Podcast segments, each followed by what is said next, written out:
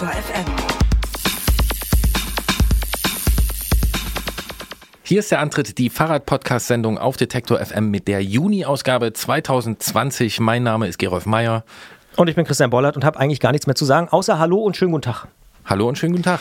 Wie geht's dir? Du grinst schon den ganzen Tag. Ja, mir geht's gut. Ja. Warum? Ich habe eine Hürde genommen, eine berufliche Hürde. Ähm, das äh, freut mich sehr. Es tritt so in manchen Bereichen so ein bisschen so eine Normalisierung ein. Ähm, das Wetter ist toll. Ich wurde heute zum ersten Mal in diesem Jahr auf äh, meine Kante, meine Bräunungskante äh, angesprochen, ähm, was ja Trotz Pullover trotz Pullover, es, es wurde die am Bein gemeint. Ah, okay. ähm, ich war ganz überrascht, weil ich war noch gar nicht so viel draußen, weil ich muss so viel anderen Kram machen. Aber offensichtlich hat sich das gelohnt zu Himmelfahrt und äh, ja, war einfach nur so ein schöner Anzeiger für, hey, ich war wohl doch schon draußen, ein bisschen braun äh, bin ich äh, schon geworden und ja, für mich beginnt gerade die Hängematten-Saison und trotz Sommergewitter. Absolut. Ja, genau, trotz Sommergewitter, das ist ein guter Punkt, denn dieses, das erste Sommergewitter, das trägt auch zu meiner guten Laune bei. Das ist ja hier gerade niedergegangen. Bevor wir aufgezeichnet haben. Bevor ja. wir aufgezeichnet haben und ähm, da, ja, wir haben uns Sorgen gemacht über Menschen auf dem Fluss, die dann doch noch äh, gefahren sind. Wir haben uns Dazu gefragt, muss man sagen, dass vor unserem Studio ist tatsächlich direkt ein Fluss, die Weiße Elster und da kann man immer sehen, dass Leute vorbeipaddeln. wer vorbeikommt. Dann ganz, ganz selten habe ich gehört, hat Christian Bollert gesagt, kommen hier auch Kugelblitze vorbei. Die waren heute nicht am Start und Malik, das ist nämlich sozusagen der Hausfreund des Studios. Das ist ein bestimmtes Nutria. Äh, Hier gibt es verschiedene Nutrias in dem Fluss. Äh, Um Malik haben wir uns auch kurz Sorgen gemacht, aber wir haben ihn nicht gesehen. Der wird sich gut verkrochen haben. Und ähm, das Beste am Sommergewitter ist was, Christian? Der Duft. Richtig. Ja. Das ist der Geruch. Der stieg gerade in meine Nase und ich dachte mir, das wird ein guter Monat. Das wird er auch. Und diese Sommergewitter gab es ja fast überall in Deutschland. Und damit starten wir in diese Antrittausgabe. Gleich nach dem nächsten Song verraten wir, welche Themen wir im Gepäck haben. Auf dem Gepäckträger könnte man auch sagen.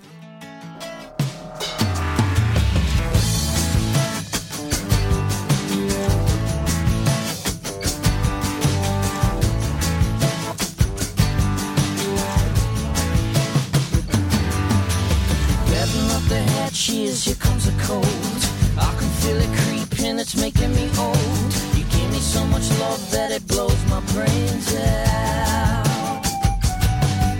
Well, you need something better than the bacon and eggs, the creaking in the walls and the banging in the bed. You give me so much love that it blows my brains out.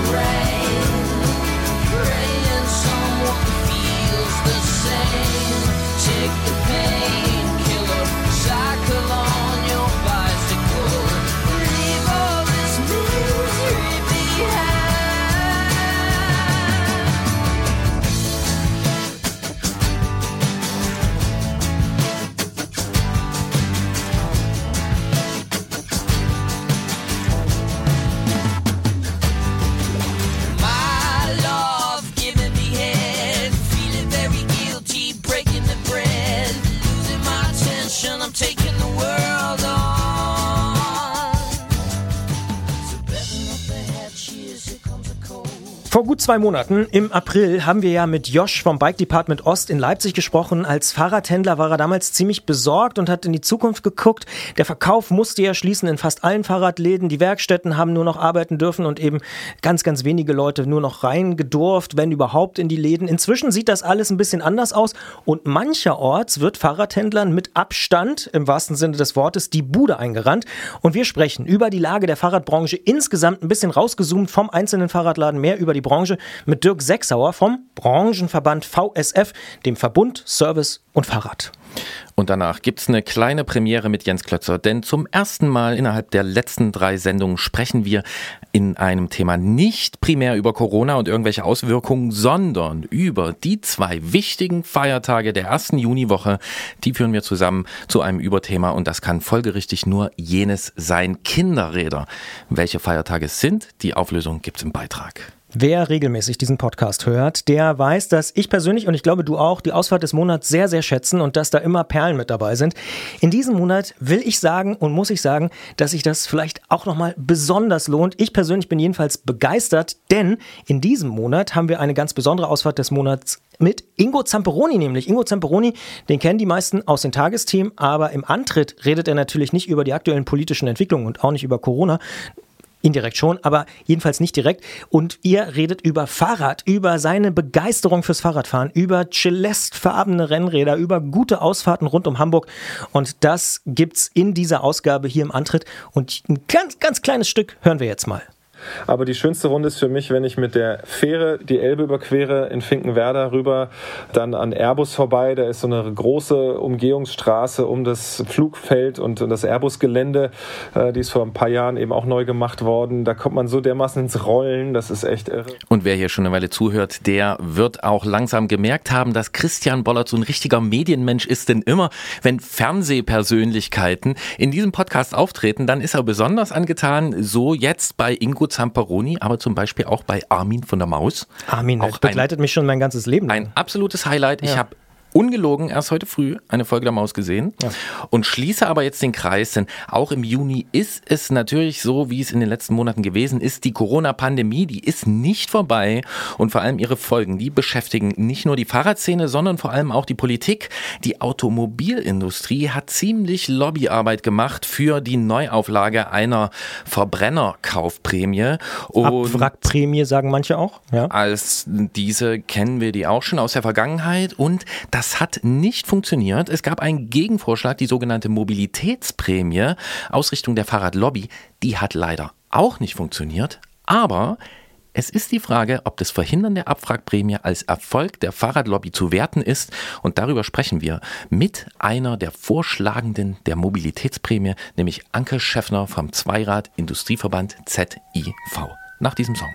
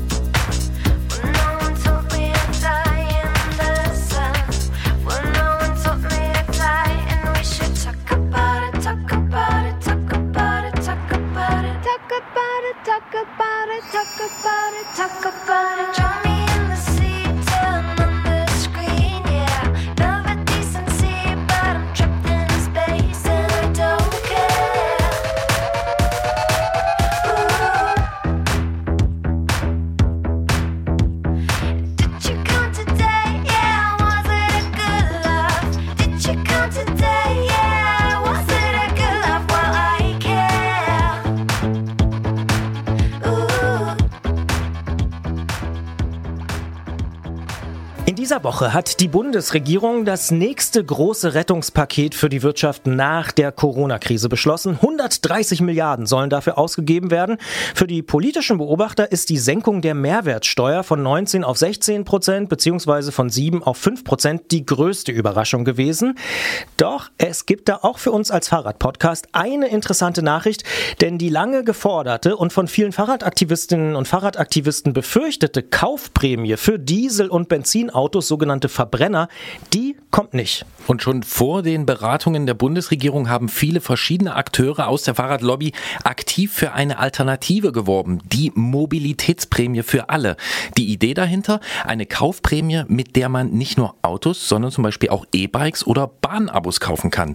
Initiiert wurde die Mobilitätsprämie für alle vom ADFC. Daneben haben sich viele andere Akteure angeschlossen, unter anderem Baiko, die Zweirad Marketing GmbH, der Bundesinnungsverband Zweirad, der Bundesverband Zukunft Fahrrad Changing Cities, die Jobrad GmbH, das Fahrradverleihsystem Nextbike, der Verbund Service und Fahrrad und natürlich auch der Zweirad Industrieverband ZIV.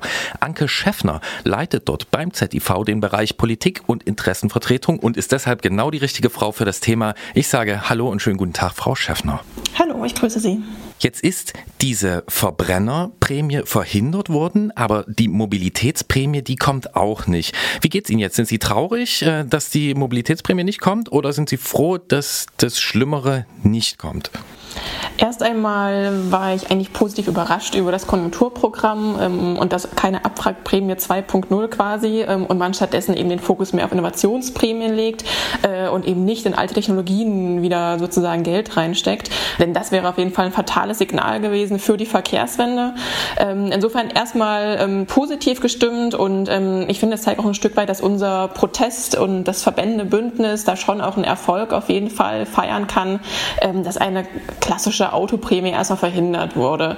Dass die Mobilprämie jetzt, ähm, wie wir sie gefordert haben, nicht drin ist, ist natürlich auf eine Art schade, wäre schön gewesen, aber ähm, persönlich halte ich es auch für unrealistisch, dass es in, in, so kurzer Zeit dann eben so ein Programm mit reinkommt. Äh, und deshalb halten wir einfach weiter dran fest. Die Forderung steht weiter und ähm, die kann ja immer noch umgesetzt werden. Es ist ja jetzt nicht quasi ähm, der letzte Schluss äh, und wir werden das Thema weiter verfolgen. Dann gehen wir vielleicht mal ein bisschen genauer drauf ein. Ähm, Gerolf hat es ja schon angesprochen. Ein Kernargument auch für die Mobilitätsprämie war ja der Klimaschutz und die Verkehrswende. Da müssten Sie doch jetzt eigentlich doch ziemlich zufrieden sein mit der Entscheidung, oder? An und für sich ja, schon. Das kann man schon so sagen. Ähm, dass eben wirklich, äh, wie ich schon gesagt habe, nicht veraltete Technologien jetzt damit gefördert werden, sondern das Ganze eben auch in den Kontext von Klimaschutz stellt. Das liegt uns natürlich auch am Herzen. Ich meine, als Verband setzen wir uns eben auch für einen ähm, modernen und umweltfreundlichen Mobilitätsmix ein ähm, und dass da dann eben wirklich zukunftsgewandt und unter Klimaschutzaspekten die Beschlüsse gefasst wurden, das ist schon ein gutes Zeichen. Ja, gleichzeitig fehlt ja aber auch so ein bisschen ein Aufbruchssignal, denn Ihre Idee hat sich auch nicht durchgesetzt. Ist das so ein typisches Kompromissergebnis? Vermutlich ist das so, ja. Ähm, ich meine, man weiß eben doch in der Regierung, da sind verschiedenste Stimmen, ähm, die dann eben da auch aufeinander prassen, sozusagen in der Diskussion. Ich denke mal, das waren auch keine einfachen Verhandlungen, die da stattgefunden haben. Ähm, es gibt natürlich verschiedene Interessengruppen, die dort dann äh, auch quasi ihre Meinungen eingebracht haben. Es gab ja jetzt eben nicht nur unseren Vorschlag, auch die Autonomie hat natürlich da einige Dinge eingebracht. Insofern ist das wahrscheinlich einfach ein Kompromiss, wie es eben in der Politik üblich ist. Und man sieht es ja auch, also wir haben auch eine einige positive Signale aus der Politik bekommen und da sieht man eben natürlich schon, aus welcher Ecke dann eben welche Meinungen kommen. Also wenn es jetzt eben ähm, zum Beispiel nach Bundesumweltministerin Svenja Schulze gehen würde, wäre da sicherlich noch mehr drin gewesen. Ähm, ihr Ministerium hat ja auch ein Papier vorgelegt, wo zum Beispiel auch eine Fahrradförderung vorgeschlagen war. Ähm, insofern ist es einfach ein Konsens, der dann eben ausgelotet wurde zwischen den Regierungsparteien. Stichwort Lobby, viele Beobachter und ich würde sagen, auch wir, Gerolf, schätzen die Initiative ja grundsätzlich als erfolgreich ein, denn auch wenn Ihre Initiative jetzt nicht alleine da gewesen ist, aber solch ein großer gesellschaftlicher Widerstand gegen diese Abwrackprämie oder Kaufprämie für Autos, das wäre doch 2008, 2009 wirklich noch undenkbar gewesen, oder?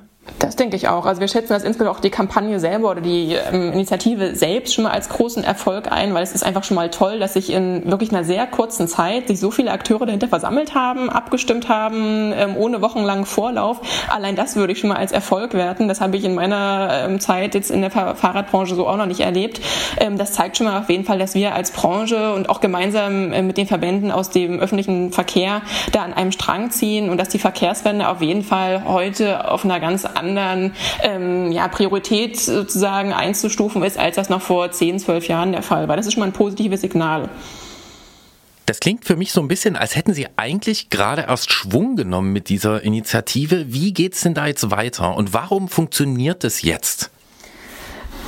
Ja, gute Frage. Wie geht es weiter? Ähm, da müssen wir auch ein bisschen natürlich schauen, wie das in den nächsten Tagen und Wochen sich die ganze Diskussion entwickelt. Ähm, wir sind quasi als Verbände Bündnis sozusagen, sind alle auch als Einzelteilnehmer, als Einzelakteure gehalten, das ganze Thema am Laufen zu halten, das eben immer wieder auch auf die öffentliche und politische Agenda zu bringen. Da werden ähm, alle dann eben auch das immer wieder im politischen Dialog einbringen. Ähm, und ich sag mal, im Hintergrund finden immer noch Abstimmungen statt. Und jetzt geht es auch darum, natürlich, sich zu konkretisieren, skizzieren, wie das denn im Einzelnen dann aussehen könnte natürlich. Ich meine, wir haben jetzt erstmal den großen Wurf sozusagen gebracht, die Idee in den Raum geworfen und jetzt geht es darum, natürlich das irgendwie konkreter auszugestalten, wie das dann im Einzelnen aussehen könnte. Ähm, das sind jetzt aber ja speziellere Themen, die dann sozusagen auch erstmal noch abgestimmt werden müssen in den kommenden Wochen. Was mich ein bisschen überrascht oder was heißt überrascht, wo ich hingehorcht habe, ist, dass Sie gesagt haben, Sie haben sich gewundert, dass das so schnell ging. Warum hat es denn jetzt geklappt im Mai 2020? Welche Widerstände sind denn da jetzt weggefallen? Mm, es ging vielleicht gar nicht sehr um Widerstände, die vorher ähm, da waren, aber ähm, es gab bisher anscheinend einfach nicht so richtig den Anlass, dass man sich da in so einem großen Bündnis zusammengetan hat. Ähm, es gab bisher viele Verbände, jeder macht so sein Ding. Ähm, Im Fahrradbereich haben wir auch immer mal wieder gemeinsame Aktionen natürlich, aber jetzt in so einer großen Gruppe gab es das bisher einfach noch nicht. Und ähm, da ist einfach wahrscheinlich wie für viele andere Themen dann Corona irgendwie doch so ein Momentum gewesen, dass man da jetzt genutzt hat ähm, und einfach auch dann ja die Chance Songs da beim Schopf gepackt hat. Und ähm, da muss man auch einfach nochmal einen großen Dank an den ADFC aussprechen an dieser Stelle, von denen die Initiative ausging und die das gerade in der Anfangszeit alles total gut gemanagt haben und da alle ins Boot geholt haben. Corona als Chance. Anke Schäffner leitet den Bereich Politik und Interessenvertretung beim Zweirad Industrieverband. Wir haben mit ihr darüber gesprochen, warum der Widerstand gegen die Abwrackprämie, wie sie auch gerne genannt wurde, von der Fahrradlobby, das kann man glaube ich wirklich an der Stelle so sagen, so gut funktioniert hat. Wir reden gleich natürlich im Podcast noch ein bisschen weiter und wollen das Thema vertiefen, sagen an dieser Stelle aber schon mal vielen Dank. Sehr gerne. Und damit sind wir im Podcast und haben jetzt die ganze Zeit über diese Fahrradlobby, also den Zusammenschluss verschiedener Initiativen und Verbände gesprochen. Kommen wir mal zu Ihrem Verband, dem Zweirad Industrieverband. Was ist für Sie der Grund, sich da zu engagieren für die Mobilitätsprämie? Ähm, ich hatte es schon erwähnt, dass wir uns als ZTV ähm, natürlich einerseits sehr für das Fahrrad einsetzen. Wir sind ähm, pro Fahrrad, so heißt auch unsere Initiative, die wir seit vielen Jahren machen. Aber uns ist eben auch immer ganz wichtig, dass wir halt Verkehrsträger übergreifend denken. Also wir wollen eben wirklich äh, ein modernes Mobilitätssystem, einen modernen Mobilitätsmix, wo eben verschiedene umweltfreundliche Verkehrsträger zusammenkommen. Es geht eben nicht, dass man einfach nur jeder für sich denkt, sondern die Sektoren müssen einfach sinnvoll verknüpft werden. Es gibt für jede Entfernung oder für jeden Zweck ähm, eines Weges gibt es eben dann das optimale Verkehrsmittel oder auch eine Verbindung von Verkehrsmitteln. Ähm, also gerade Fahrrad und der öffentliche Nahverkehr sind einfach perfekte Partner, die man total gut ergänzen kann. Und deshalb war eben für uns der Ansatz der Mobilitätsprämie ähm, so richtig und wichtig, weil es dann eben nicht um die Förderung einzelner Verkehrsträger geht, sondern eben wirklich, dass man ähm, ja das Ganze zusammendenkt und vor allem ist es, finde ich, auch ein sehr wichtiger Aspekt, dass es sozial gerecht ausgestaltet wird. Denn einzelne Kaufprämien ähm, für Autos oder selbst wenn es jetzt eine Kaufprämie für E-Bikes geben würde, ähm, dann gibt es eben immer noch äh, sozial schwächere Leute, die können sich trotzdem den Restbetrag sozusagen nicht leisten. Und deshalb finde ich es wirklich ganz wichtig, dass bei der Mobilitätsprämie diese sozialen Aspekte mitgedacht werden, ähm, dass eben auch Nutzer vom öffentlichen Nahverkehr dann für das Abo eine Unterstützung bekommen zum Beispiel. Haben Sie das eigentlich mal gerechnet als Industrieverband, wie sich die vorgeschlagene Prämie in größerem Absatz niedergeschlagen hätte? Das ist ja sicher für einen Industrieverband ziemlich interessant, oder? Ähm, ja, aber da es bisher sozusagen noch keinen festen Betrag gibt, auf den man sich da jetzt geeinigt hat, wie die Förderung aussehen soll, in welcher Höhe, haben wir es eben noch nicht durchgerechnet. Ähm, also es gibt jetzt sozusagen jetzt noch keinen festen Betrag, ähm, bis wohin sozusagen Fahrräder oder E-Bikes gefördert werden sollen. Das ist eben eines der Themen, die jetzt sicherlich für die nächsten Wochen ansteht, dass man eben das dann genauer ausgestaltet gestaltet. Das ist immer noch ein Gedanke, muss ich ganz offen zugeben, der, der mich nicht so ganz loslässt. Man würde jetzt im ersten Moment natürlich versuch, äh, versuchen zu sagen, naja, sie machen da mit, weil sie mehr Fahrräder verkaufen wollen. Ne? Sie mhm. sind sozusagen die Vertreter äh, der Fahrradindustrie und ihr Ziel ist es, mehr Fahrräder zu verkaufen. Aber was ich ganz interessant finde, ist, dass viele Beobachter von außen immer gesagt haben, da müssen sich mal mehr Leute zusammentun. Jetzt passiert das. Ist ihr Ziel, ihr Hauptziel tatsächlich Fahrräder zu verkaufen oder sagen sie, mh, hm, wir brauchen ein größeres Ziel, dann verkaufen wir auch mehr Fahrräder? Es geht uns tatsächlich um das große Ganze, ähm, dass wir halt eine Verkehrs Verkehrswende endlich voranbringen. Das ist ein Thema, was seit einigen Monaten zum Glück äh, an Fahrt aufgenommen hat, eben auch im Zuge der Klimaproteste. Und ähm, das ist für uns schon erstmal das obergeordnete wichtige Thema. Wir verkaufen auch so im Moment äh, sehr gut Fahrräder und E-Bikes. Ähm, es ist auch schön, wenn das so weitergeht. Äh, darüber freuen wir uns natürlich als Branche auch sehr. Ähm, aber wie gesagt, erstmal zählt, dass die Verkehrswende vorangeht, ähm, dass eben dann ein Umdenken stattfindet, wie Verkehr zukünftig gestaltet wird, wie Infrastruktur geändert werden werden muss, wie Flächen anders aufgeteilt werden müssen in Städten und ähm, das ist für uns dann erstmal der wichtige Ansatz. Und ähm, wenn das passiert und wir da eine andere, ein anderes Denken sozusagen auch hinbekommen in der Politik und Verwaltung, dann wird das Fahrradthema automatisch dann eben auch äh, weiter mitwachsen. Wir haben ja schon festgestellt, dass offensichtlich hier die Rolle der Fahrradlobby äh, sich äh, verändert hat, dass die Fahrradlobby einen besseren Durchgriff hat und äh, vielleicht auch ein bisschen besser an die sogenannten Entscheider und Entscheiderinnen rankommt. Merken Sie das zum Beispiel auch an Reaktionen, zum Beispiel aus der Automobillobby oder aus anderen politischen Bereichen?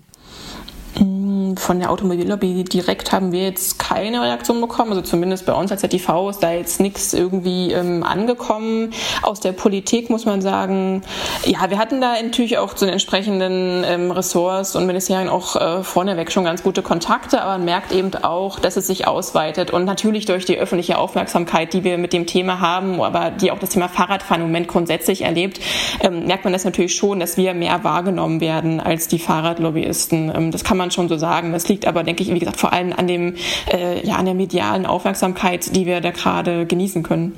Hm, und kann man an den Reaktionen, kann man die so ein bisschen anhand der Parteigrenzen, sage ich mal, sortieren? Also, dass vielleicht ein CSU-geführtes äh, Verkehrsministerium äh, Ministerium ein bisschen skeptischer ist, was die Mobilitätsprämie anbelangt und ein Umweltministerium unter der SPD vielleicht ein bisschen aufgeschlossener ist? Oder ist das, äh, ist das gar nicht so eindeutig zuzuordnen?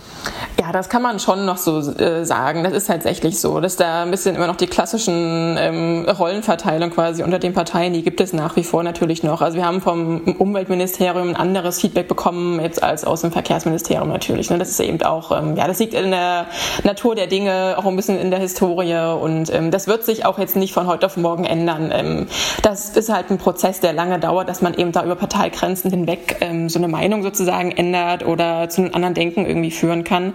Aber nichtsdestotrotz würde ich sagen, ist es halt trotzdem schon mal ein großer Erfolg und wir bekommen dann eben, wie gesagt, auch gutes politisches Feedback und ähm, für uns ist jetzt die Aufgabe, da einfach dran zu bleiben und bei denen, die noch nicht überzeugt sind, ähm, eben dafür zu sorgen, dass sie vielleicht langfristig die Idee auch gut finden.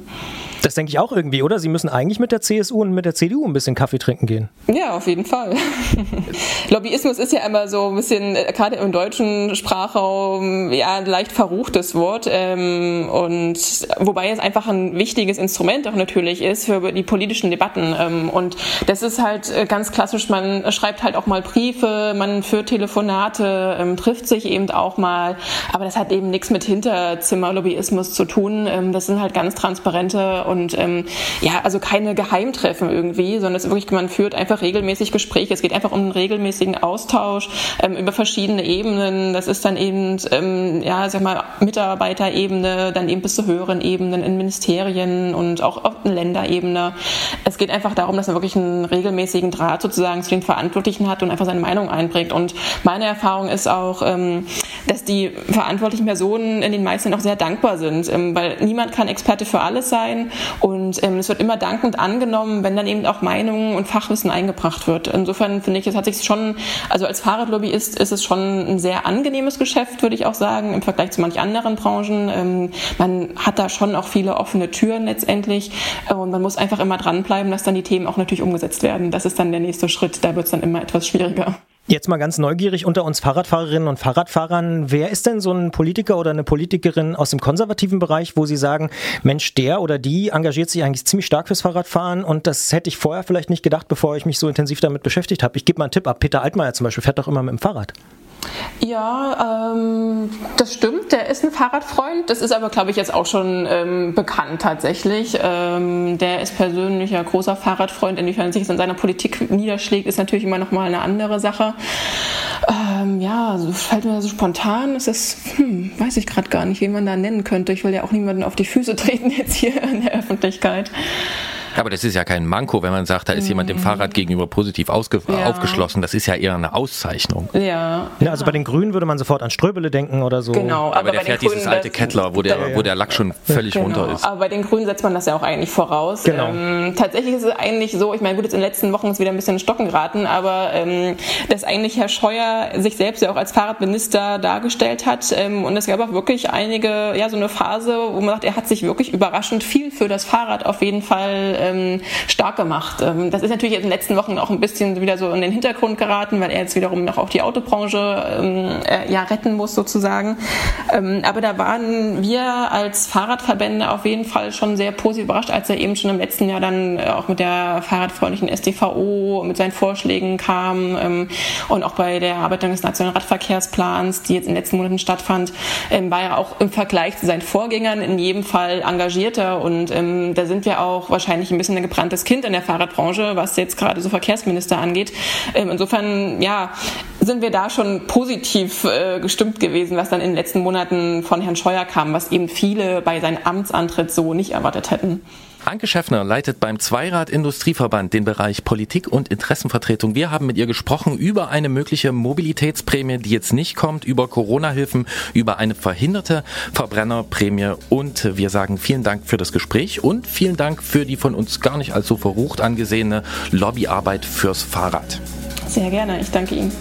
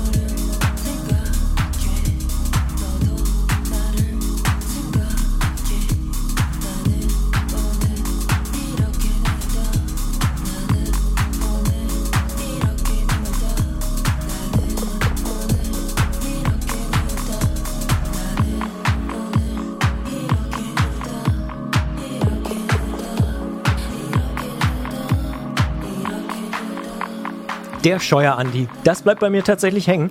Es stimmt vielleicht so ein bisschen. Ich meine, wir machen uns auch ein bisschen natürlich manchmal über ihn lustig. Hier, diese Fahrradhelm-Kampagne ist ein bisschen nach hinten losgegangen, würde ich sagen. Aber es stimmt, wenn man überlegt, wer vorher Verkehrsminister war, Ramsauer und so, ist vielleicht, äh, könnte schlechter sein. Ist vielleicht gar nicht so ein falsches äh, Fazit. Ja, es gab ja auch die eine oder andere Änderung der STVO in der letzten Zeit. Ich mag das oder kann das jetzt gar nicht so einzelnen Verkehrsministern äh, zuordnen.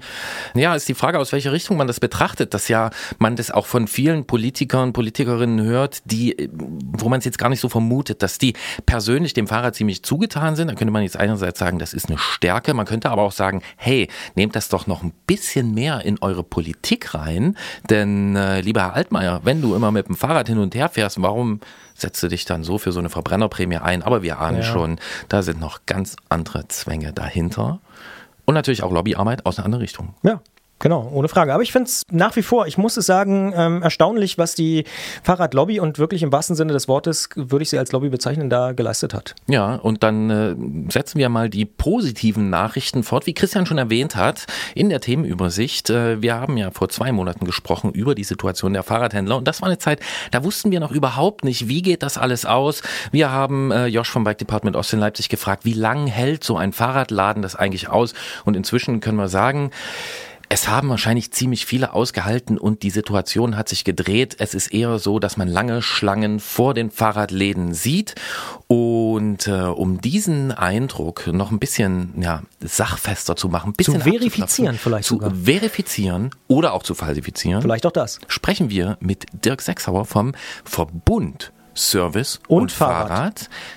Lustigerweise hieß der früher auch VSF, nämlich Verband selbstverwalteter Fahrradwerkstätten, glaube ich. Ah, das kann sein, Das ja. ist mal eine clevere Umbenennung, aber Dann kann man die Visitenkarten behalten. danach haben wir ihn nicht gefragt. Aber nach vielen anderen Sachen. Ihr hört den Beitrag nach dem Song.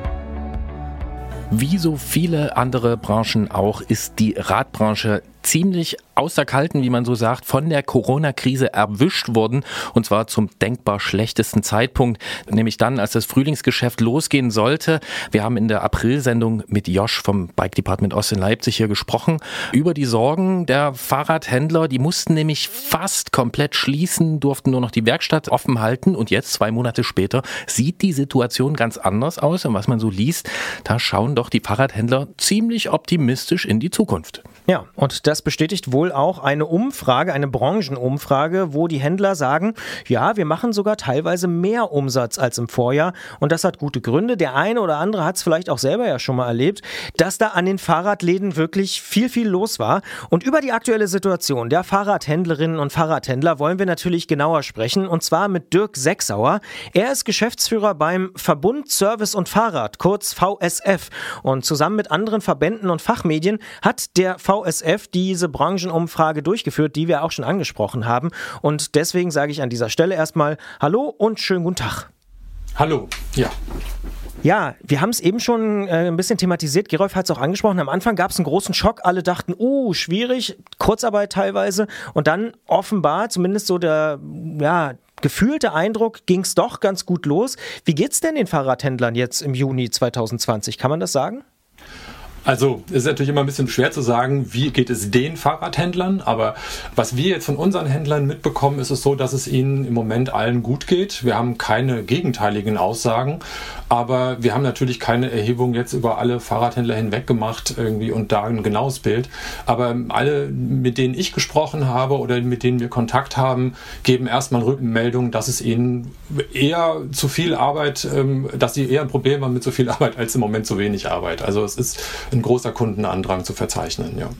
Also der Schreck, den wir so alle vor zwei Monaten hatten, der ist dann doch ein Schreck geblieben und gar nicht so schlimm geworden? Also bei einigen der Händler, mit denen ich jetzt gesprochen habe, ist es so, dass sie tatsächlich jetzt äh, sogar schon ähm, wieder diesen Nachholeffekt von der Zeit, in der sie geschlossen hatten, äh, schon wieder aufgeholt haben, quasi den, den Umsatzverlust aufgeholt haben und im Moment sogar schon sich im Plus bewegen. Aber das ist halt die Frage, ob das bei allen so ist und über alle äh, Bereiche hinweg, also Stadt, Land und so weiter. Aber ja, also wir haben jetzt im Moment, wir haben so ein, so ein E-Mail-Forum, wo sich unsere Händler direkt austauschen und da haben wir im Moment keine Klagen jedenfalls. Also es ist keiner dabei, der jetzt im Moment gerade weint und sagt, bei ihm sei nichts los und äh, ihm wird so schlecht gehen. Ja, du hast gesagt, äh, unseren Händlern geht so, also euren Mhm. in dem Fall, äh, so zum Nachvollziehen für Hörerinnen und Hörer, die den VSF vielleicht nicht kennen. Ja. Äh, wie viele sind das? Wie viele haben sich da an dieser Umfrage beteiligt, die ihr gemacht habt? Da muss man jetzt ein bisschen trennen, genau. Also der VSF hat 220 Handelsmitglieder ungefähr. Wir haben insgesamt etwas mehr als 300 Mitglieder. Da sind auch noch Hersteller und Lieferanten und so weiter dabei.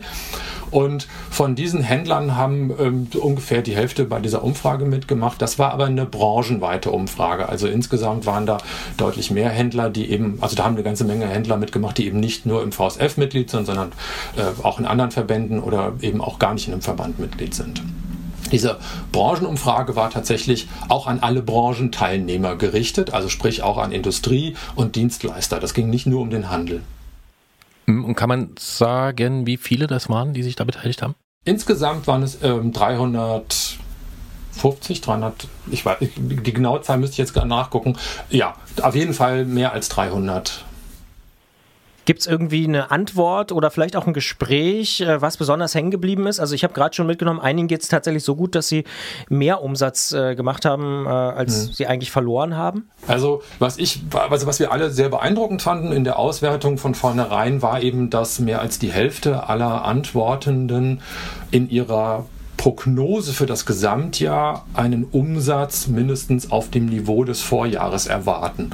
Und diese Aussage haben die ja getroffen zu einer Zeit, als die Fahrradläden gerade eine Woche bis zwei Wochen auf hatten. Also die, die Umfrage lief äh, Anfang Mai und da hatten die Läden ja gerade erst geöffnet quasi. Also das ist ja schon ein bisschen her wiederum. Und da haben alle schon, oder nicht alle, aber mehr als die Hälfte schon eine Prognose gestellt, die schon sehr, sagen wir mal, sehr zuversichtlich so äh, klingt. Ne? Und das war für uns auf jeden Fall beeindruckend dass da also die Erwartungen relativ gut waren. Und daraus schließe ich auch, dass die Gespräche, die die Händler mit den Kunden führen, wir wissen ja nicht, ist das jetzt ein Nachholeffekt? Ne? Also dass die Kunden jetzt einfach in die Läden, alle jetzt in die Läden kommen, die eben im April nicht in den Läden waren oder im März und April nicht in den Läden waren, oder kommen da jetzt auch zusätzliche?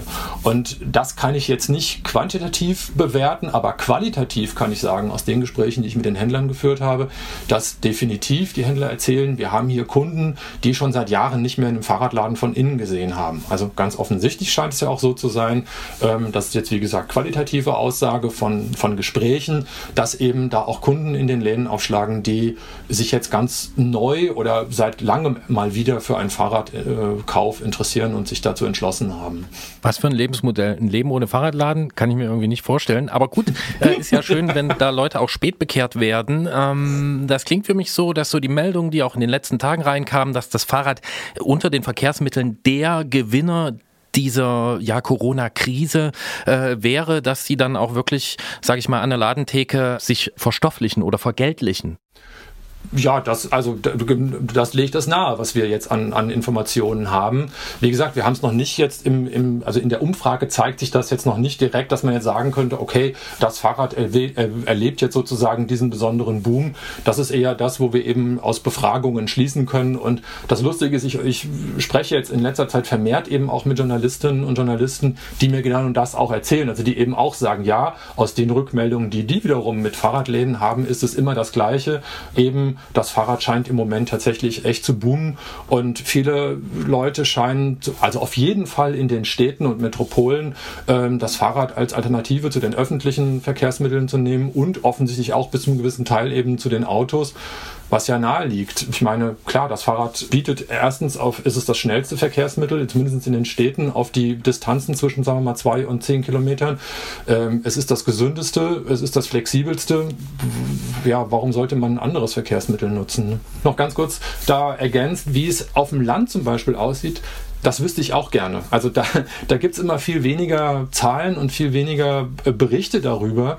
Und da ist sicherlich die, also die Alternative nicht ganz so offensichtlich letztendlich. Ne? In der Stadt sind eben viele der Leute, die jetzt öffentliche Verkehrsmittel sonst nutzen würden, die dann eben aufs Fahrrad umsteigen, was sehr nahe liegt.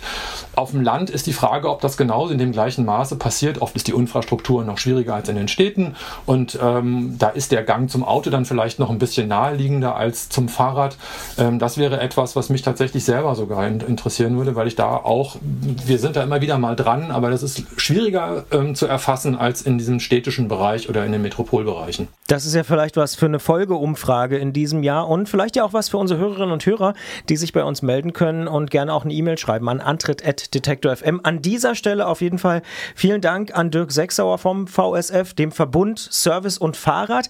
Und wer unseren Podcast hört, der kann gleich mit dabei sein, wie wir natürlich dieses Thema noch ein bisschen weiter vertiefen wollen. Vielen Dank für das Gespräch. Ja, danke auch. Und ich schließe hier an, äh, ich fand es eben sehr guten Aspekt, der da aufgeworfen wurde.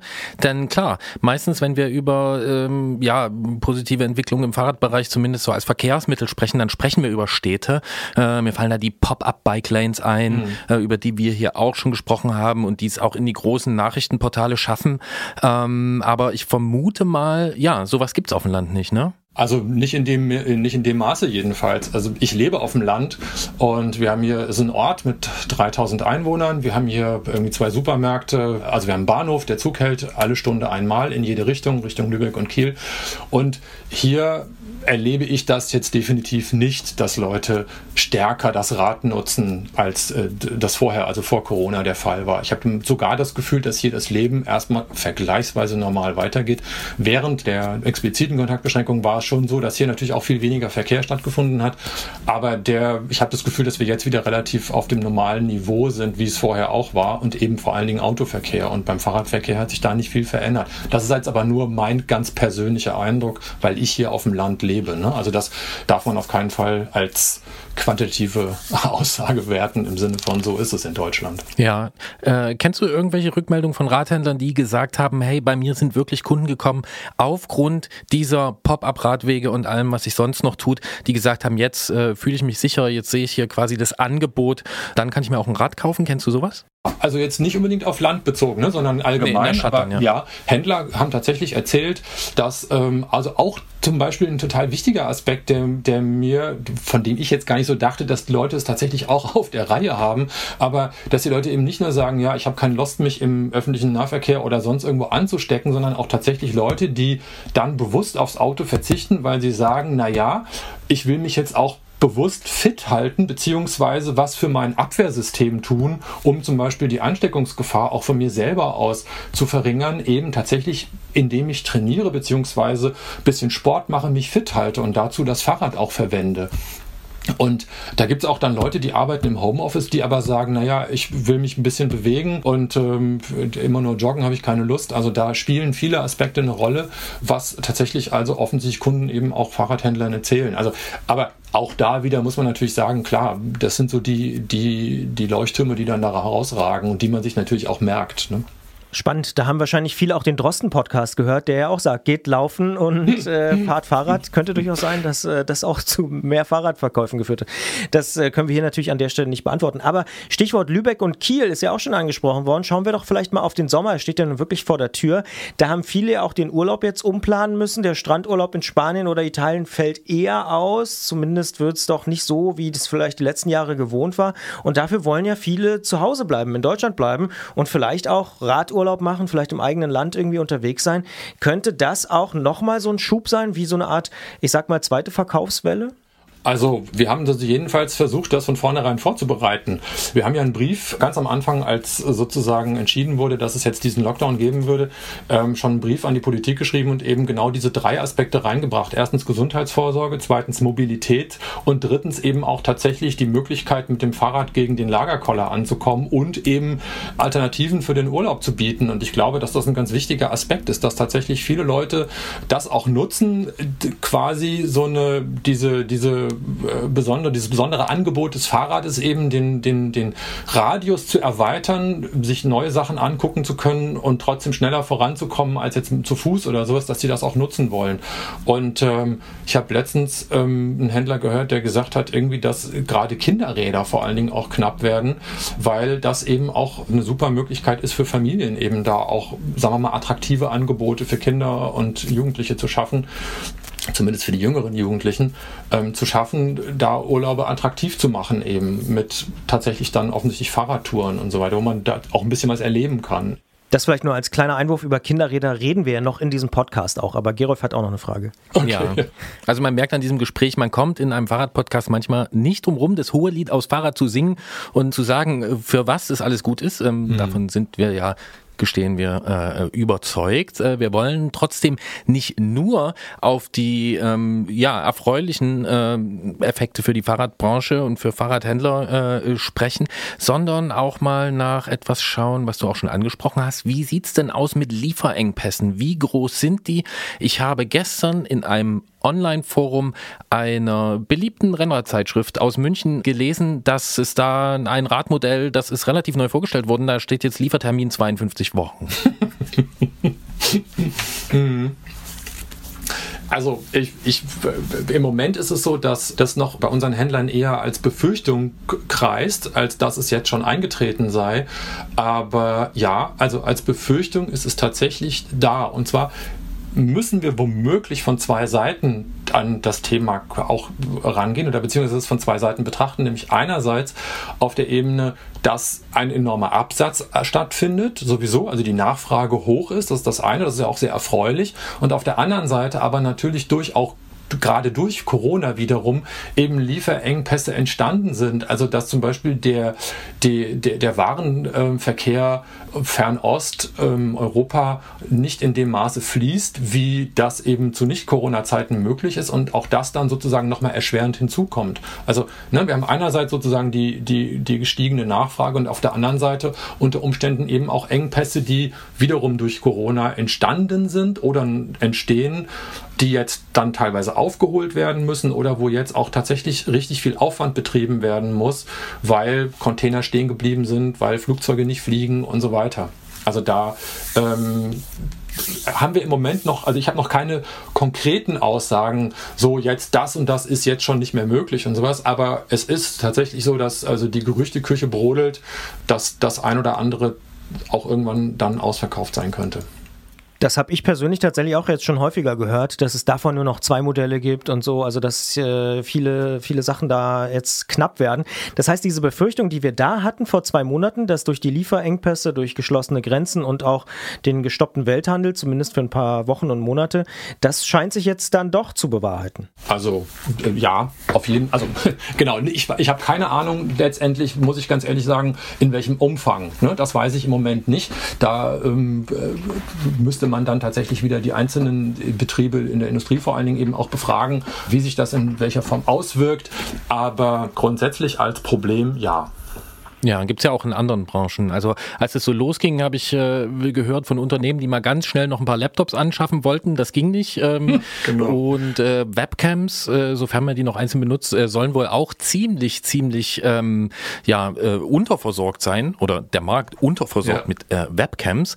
Ähm, aber kommen wir mal noch zu einem anderen Aspekt, der in ganz, ganz vielen Zusammenhängen in Verbindung mit der Corona-Pandemie immer genannt wird, das ist die Digitalisierung. Da hören wir ja, okay, Leute gehen ins Homeoffice, Schulen unterrichten, äh, äh, ja auch quasi ins Homeoffice, aus dem Homeoffice raus.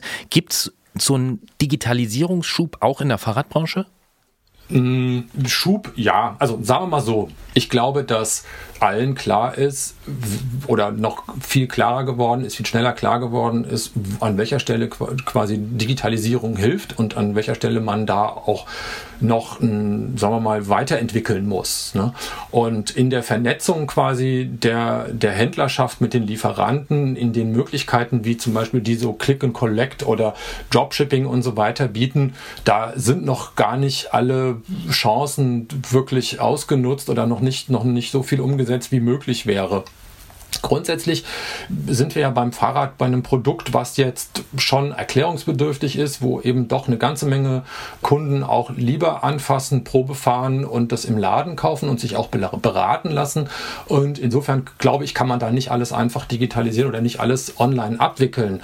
Aber äh, wir haben jetzt tatsächlich auch bei den Läden unheimliche Kreativität äh, entdeckt und äh, die Läden haben da wirklich sehr, sehr viel auch entwickelt mit Online-Beratung, mit Videoberatung mit den Kunden, also auch in den Zeiten des Lockdowns, denn die, die Fahrradhändler tatsächlich mit dem Handy durch den Laden gegangen sind und den Kunden die Fahrräder gezeigt haben per Videochat und dann irgendwie so, ah, gehen Sie da bitte nochmal näher ran und was ist denn das und wie sieht das aus und so, das fand ich schon beeindruckend. Und es wird auf jeden Fall, ich glaube, Corona ist ja in vielen Hinsichten tatsächlich ein Entwicklungsbeschleuniger oder eben auch so ein bisschen wie so eine Lupe, ne, die so gute Entwicklungen und Missstände nochmal stärker hervorheben. Und so wird es auch mit der Digitalisierung sein. Es wird auf jeden Fall ein Beschleuniger sein bei den Prozessen, die sowieso angestoßen sind. Und in der Fahrradbranche glaube ich, werden wir eine stärkere Vernetzung zum Beispiel von Lieferanten und Händlern haben und eine, noch eine stärkere Präsenz des Handels zum Beispiel auch online. Das wird auf jeden Fall passieren. Und in der Umfrage zum Beispiel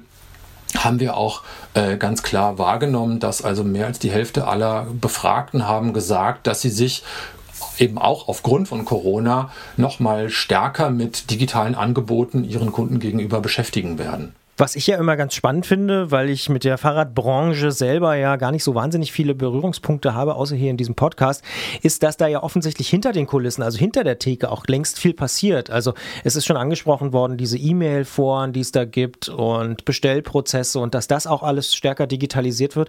Und ich habe ein neues Wort gelernt, Droppicking oder wie heißt das? Dropshipping. Dropshipping, was ist Oder das denn? Dropshipment, genau, ja. Dropshipment bedeutet, ähm, ich mache es einfach mit einem Beispiel klar, also man ist in einem Laden, man probiert ein Fahrradhelm auf, der passt, der ist super, aber nicht in meiner Farbe da. Und der Händler kann mir dann anbieten, also dass ich den jetzt sozusagen schon kaufen kann, dass ich aber nicht nochmal in den Laden kommen muss, sondern dass ich den Helm direkt vom Lieferanten zugeschickt bekomme.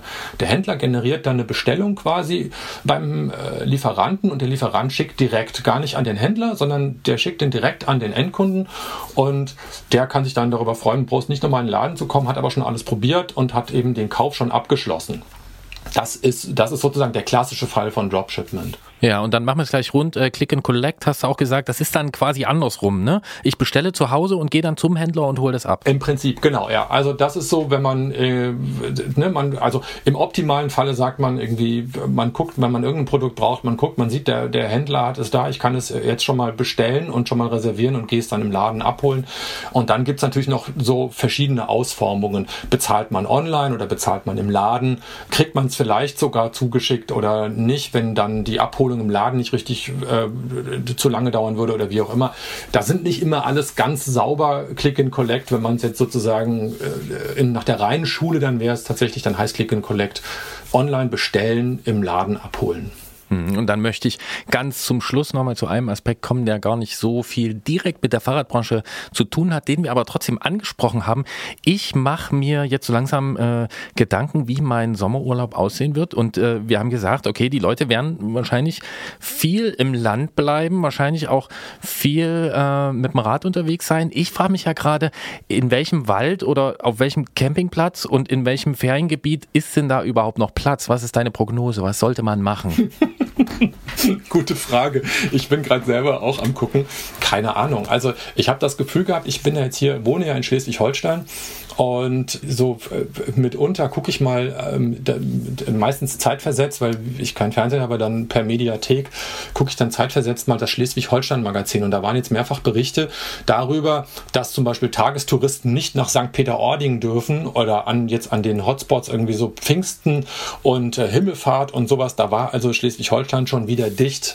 Da konnte man dann quasi gar nicht mehr ans Meer. Und ich habe gestern oder vorgestern habe ich irgendwie einen Bericht gesehen, da wurde dann ein Bild vom Strand gezeigt, wo ich so dachte, okay, das hat nicht mehr viel mit Abstandsregeln zu tun. Also ich glaube, das wird spannend und die Feriengebiete selber, also die, die so richtig die Hotspots der Feriengebiete sind in Deutschland, die werden schon voll sein. Und ähm, ja, dann ist sicherlich spannend, auch mal äh, die, die unbekannteren Ecken in Deutschland zu entdecken. Ja, mir fällt gerade ein, mit Hängematte ins Ruhrgebiet, das ist bestimmt spannend.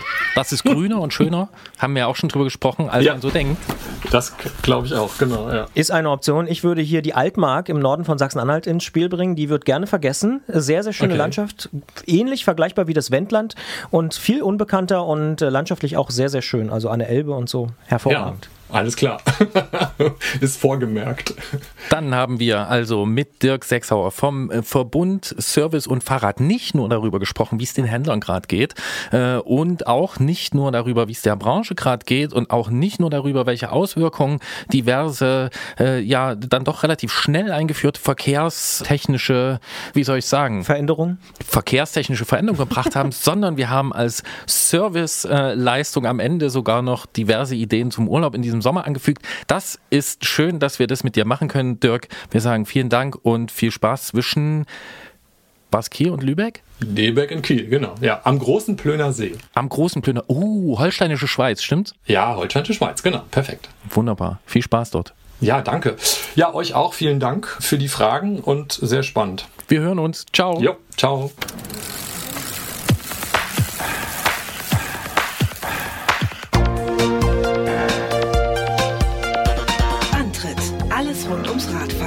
Detektor FM.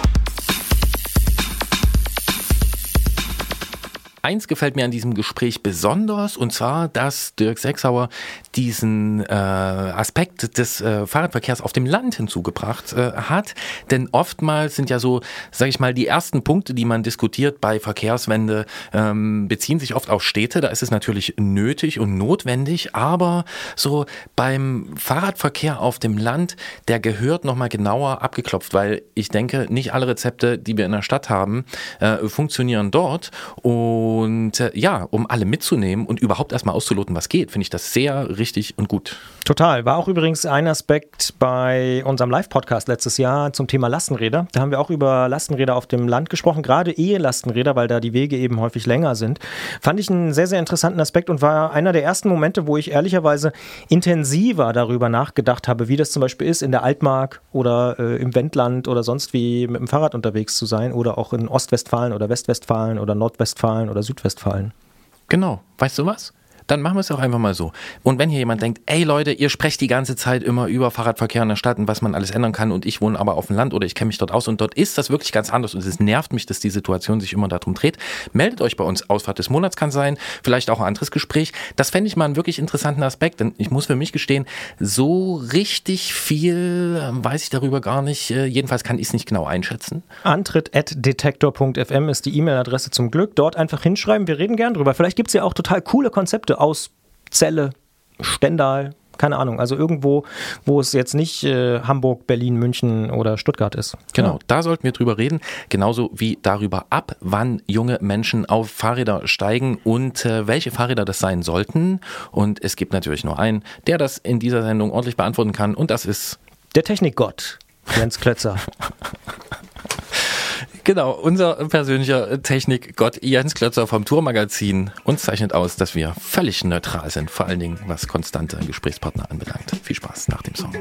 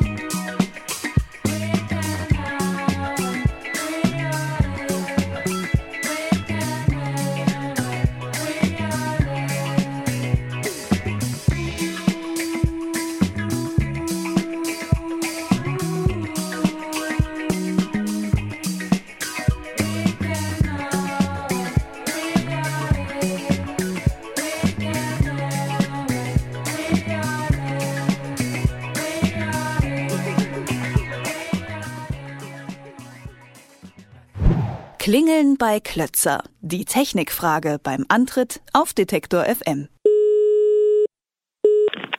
Tourredaktion Jens Klötzer, schönen guten Tag. Jetzt, Anfang Juni, haben wir ja gleich mehrere offizielle Feiertage gehabt, die für das Fahrrad ziemlich wichtig sind. Der Kindertag zum Beispiel am 1. Juni ist da gewesen und dann vor ein paar Tagen am 3. Juni auch noch der Europäische Tag des Fahrrads. Und jetzt haben wir hier beim Antritt die Vermutung, das kann doch kein Zufall sein.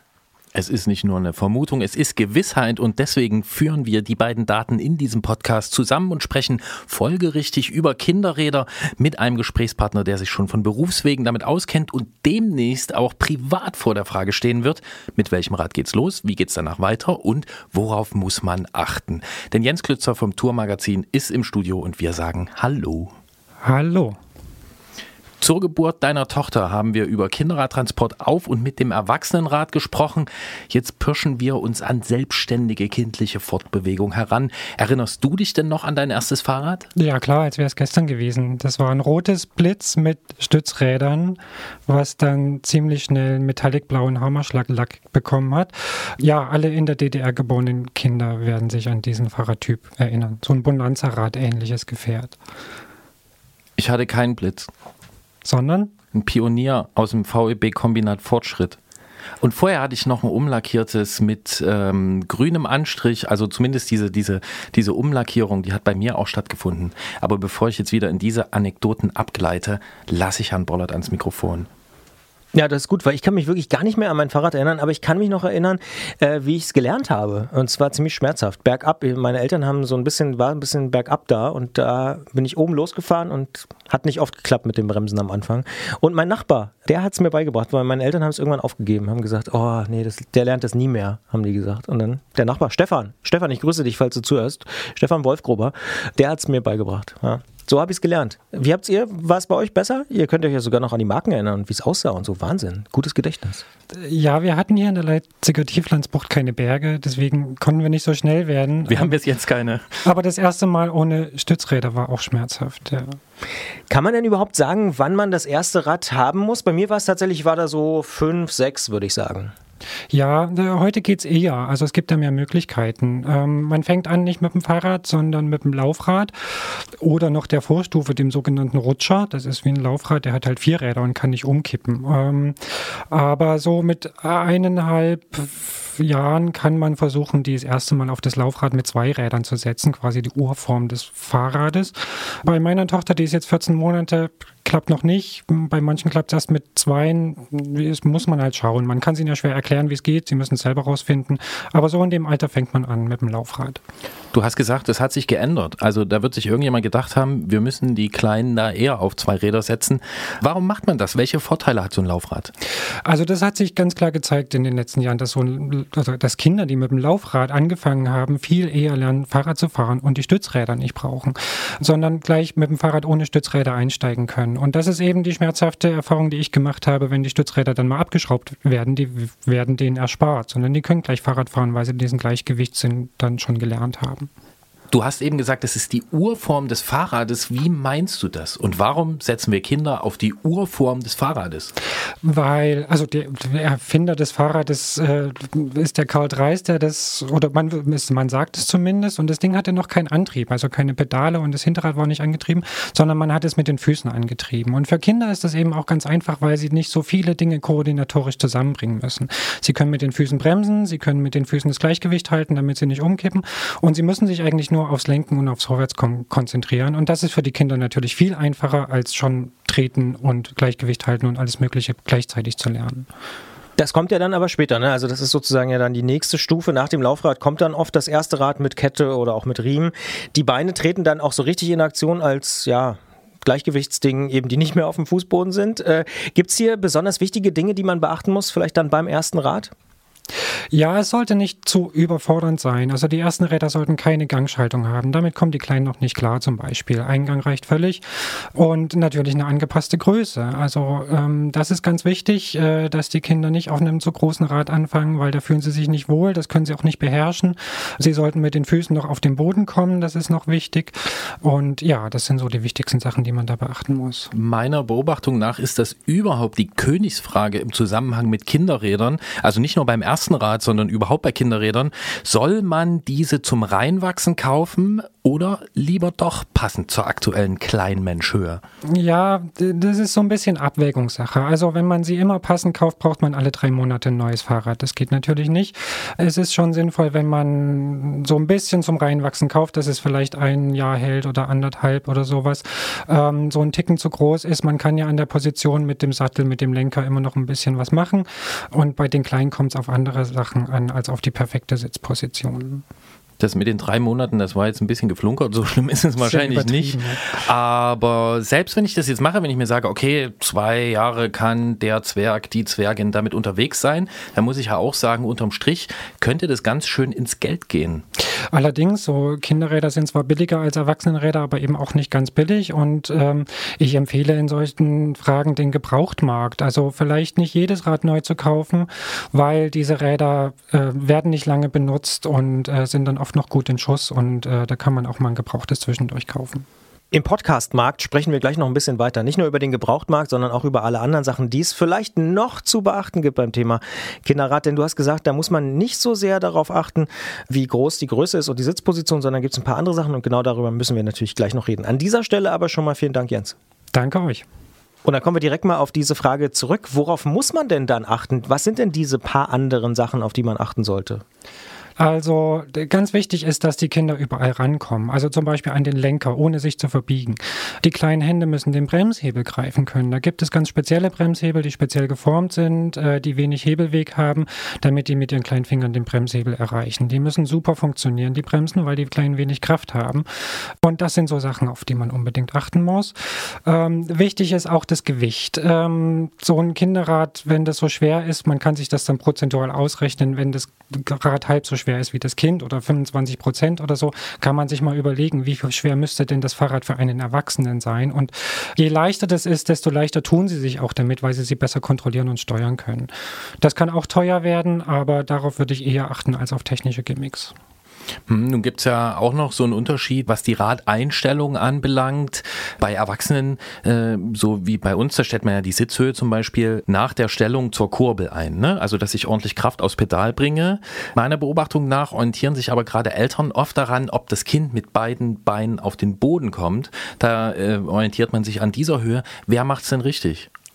Ich würde versuchen, das Kind ranzuführen, dass es weiter oben sitzt. Also viele Kinder fühlen sich natürlich erstmal nicht wohl, wenn sie mit den Beinen den Boden nicht erreichen und fühlen sich unsicher. Und darauf muss man natürlich Acht geben, weil sie sonst nicht gerne Fahrrad fahren. Und äh, man kann das dann stückweise erhöhen, um dann den Kindern auch das richtige Gefühl- fürs Fahrrad zu geben. Und da muss man sich rantasten einfach. Ja, Kompromissvorschlag könnte ja zum Beispiel auch sowas wie eine Fußspitze sein. Dass man also nicht mit dem flachen Fuß auf den Boden kommt, sondern äh, mit der Fußspitze. Genau, aber nicht auf einen Schlag, sondern dem Kind das erklären und langsam, langsam höher tasten. Jetzt hatten wir vorhin das Thema Größen auch schon und da würde ich jetzt nochmal zurückkommen auf Kinderfahrräder. Da geht es ja auch oft um die Laufradgrößen, also jetzt nicht die Größen des Fahrrades, äh, über das wir auch schon gesprochen haben, das Laufrad sozusagen, das Dreis erfunden hat, sondern tatsächlich das Laufrad selbst. Und danach werden ja Kinderfahrräder auch oft sortiert. Kann und soll man sich daran orientieren oder ist das Murks? Nee, absolut finde ich ein gutes Maß. Also bei so einem Fahrrad für den kleinen Menschen sollte nicht nur der Rahmen schrumpfen, sondern irgendwie alles schrumpfen, damit es auch äh, von der Geometrie hinhaut. Und die Laufräder sind ein bestimmendes Merkmal für die Geometrie. Und da macht es absolut Sinn, das so gestaffelt auch äh, oder sich so zu orientieren. Je kleiner das Kind, desto kleiner die Laufräder. Und neben all diesen Fragen stellt sich ja auch ziemlich zügig die nach dem Fahrradtyp. Also soll es jetzt ein robustes Räuberinnenrad sein zum Rumstromern oder lieber doch so ein vernünftiges Alltagsgerät mit Schutzblechenbeleuchtung und Gepäckträger? Würde ich jetzt auch ein bisschen nach dem Alter schauen. Also wenn das noch kleine Kinder sind, die sich damit nicht groß im Straßenverkehr bewegen und damit nicht alleine zur Schule fahren und nicht bei Nacht fahren und so, die finden ja auch jetzt Schutzbleche und Licht nicht cool, sondern die wollen dann irgendwie was Sportliches haben. Da kann man drauf verzichten und vor allen Dingen wird das Rad dann auch leichter. Also, also bringt ja auch alles Gewicht mit. Wenn die Kinder dann alleine zur Schule fahren, klar, damit es verkehrssicher ist äh, und wettersicher, dann müssen Schutzbleche und Licht dann sein.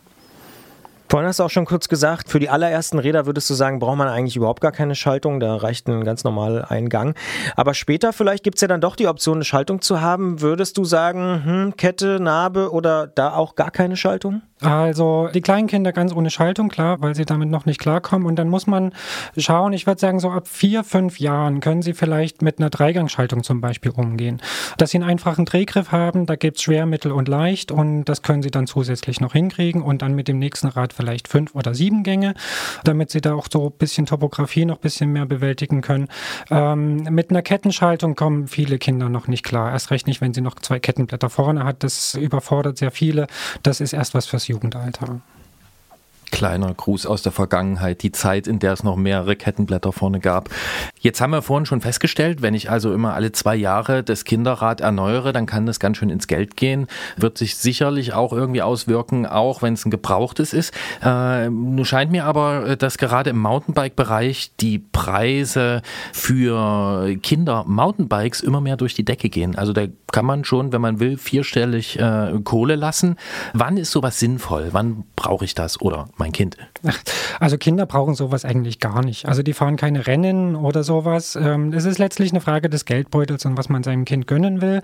Ich würde da aber immer darauf achten, dass es, äh, dass es statt einer Federgabel lieber ein leichtes Rad zu kaufen und äh, statt irgendwelcher technischen Gimmicks irgendwie immer gucken, dass ich das Rad für das Geld leichter kriege, weil das bringt für das Kind wesentlich mehr als irgendwelche zusätzlichen Features. Stichwort zusätzliche Features. Es gibt ja sogar, habe ich gesehen, Kinder-E-Bikes. Was hältst du denn davon? Ja, ich bin dann ziemlich kritisch. Es ist im Moment eine große Diskussion. Es wird auch gerade das äh, elektrifiziert. Es geht letztlich darum, so den Kindern eine größere Reichweite zu ermöglichen, weil sie von der Kondition noch nicht so weit sind. Ich sage mir, so ein Rad wiegt zwischen 15 und 20 Kilo und ja, da kann man sich vorstellen, wie sich das für so ein Kind anfühlt. Das ist eher wie Mopedfahren. Ich finde, es gibt bessere Möglichkeiten, so diese Konditionsschwäche zu überbrücken. Also man kann zum Beispiel so ein, ähm, ja, so ein Streamliner, so ein Anhänger-ähnliches Ding, so ein halbes Fahrrad, wo das Kind hinten drauf sitzt und mittritt.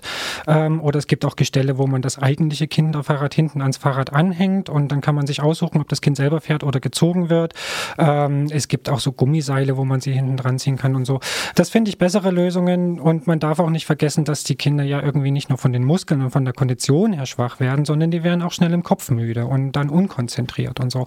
Ähm, und dann wird die Unfallgefahr einfach ungleich höher mit so einem E-Bike und wenn sie dann noch so schwer sind, ähm, ja, nicht zu vergessen der Kostenfaktor, ja, wie teuer diese sind und wie schnell man dann daraus gewachsen ist, ähm, das sollte man sich gut überlegen, ob das eine Investition ist. Wobei mir da zwei Use Cases sozusagen einfallen, wo es doch einige Fürsprecher gibt für Kinder-E-Bikes. Das eine ist äh, genau dann, wenn so ein Kinder-E-Bike den Schulbus oder am schlimmsten das Elterntaxi ersetzt. Also es ist irgendwie ermöglicht, dann überhaupt in eine Schule zu kommen, die vielleicht irgendwie 10, 15 Kilometer entfernt ist. Und das andere, was manche Familien sagen, ist, ja, wir fahren hier sportliche Mountainbike-Touren und ähm, wenn wir das mit dem Kind machen, ohne Motor, dann sind die viel kürzer und mit Motor kann das Kind sich daran beteiligen. Sind das für dich valide Argumente? Ja, und so Einzelfallentscheidungen würde ich sagen. Ich möchte sie nicht generell verteufeln. Also wenn es jetzt wirklich darum geht, dass das Kind in die Schule kommt, wenn es jetzt auch schon ein bisschen größer ist, weiß ich nicht, 10, 12 Jahre oder so, und schon äh, Richtung Jugendalter geht, ähm, dann kann das durchaus sinnvoll sein, wenn dafür ein Auto ersetzt wird, klar. Und äh, wenn das Kind mit dem E-Bike die sportlichen Mountainbike-Touren mitmacht und wenn es nicht im Kopf ermüdet, auch dann. Aber das ist, ähm, das lässt sich nicht pauschalisieren. Wir wollen es natürlich jedem Kind wünschen, dass es die Leichtigkeit des Fahrens mit einem leichten Fahrrad äh, genießen kann. Das geht nur ohne Motor. Letzte Frage. Wann ist es vorbei mit dem Kinderrad? Kann man das sagen? Wann gibt es das erste Erwachsenenrad, wenn man das so formulieren kann? Das kann ziemlich früh der Fall sein. Also Erwachsenenräder werden ja auch konstruiert, so weiß ich nicht, ab 1,50, 1,60 Körpergröße.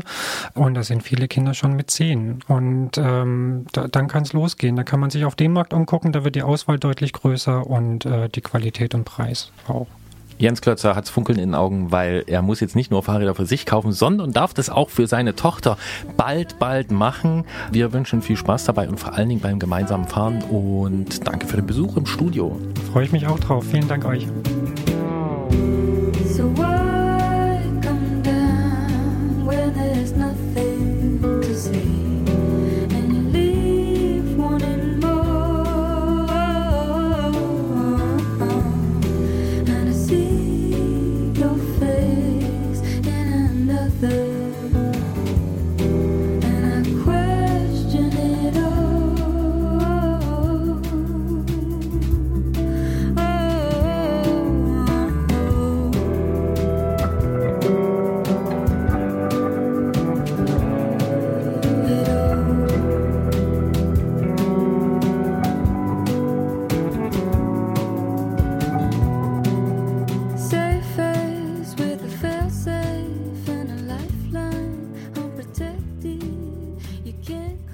Diese krass teuren äh, Kinder-Mountainbikes, ähm, ich finde Das lässt sich nicht los, ne?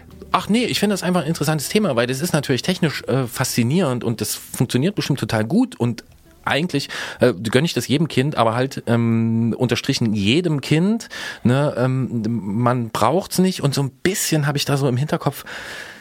Ja, ich find's eigentlich gut, aber ähm, der Gedanke, dass dann auch sich schon bei Kindern äh, an so einem äh, Sportgerät, wo sich früher äh, wahrscheinlich ganz viele auf ähm, in Westdeutschland, nennen wir es jetzt mal, die Firma Puki einigen konnten, dass da jetzt quasi die Spaltung schon eher aufgeht. Ne? Also so mit dem gebrauchten Puki, was man für 80 Euro irgendwo gezogen hat, neben äh, Klassenkameraden oder Freundin stehen, die da irgendwie so ein anderthalb tausend Euro Gerät hat. Das kann cool funktionieren. Wenn die cool sind, ist das egal.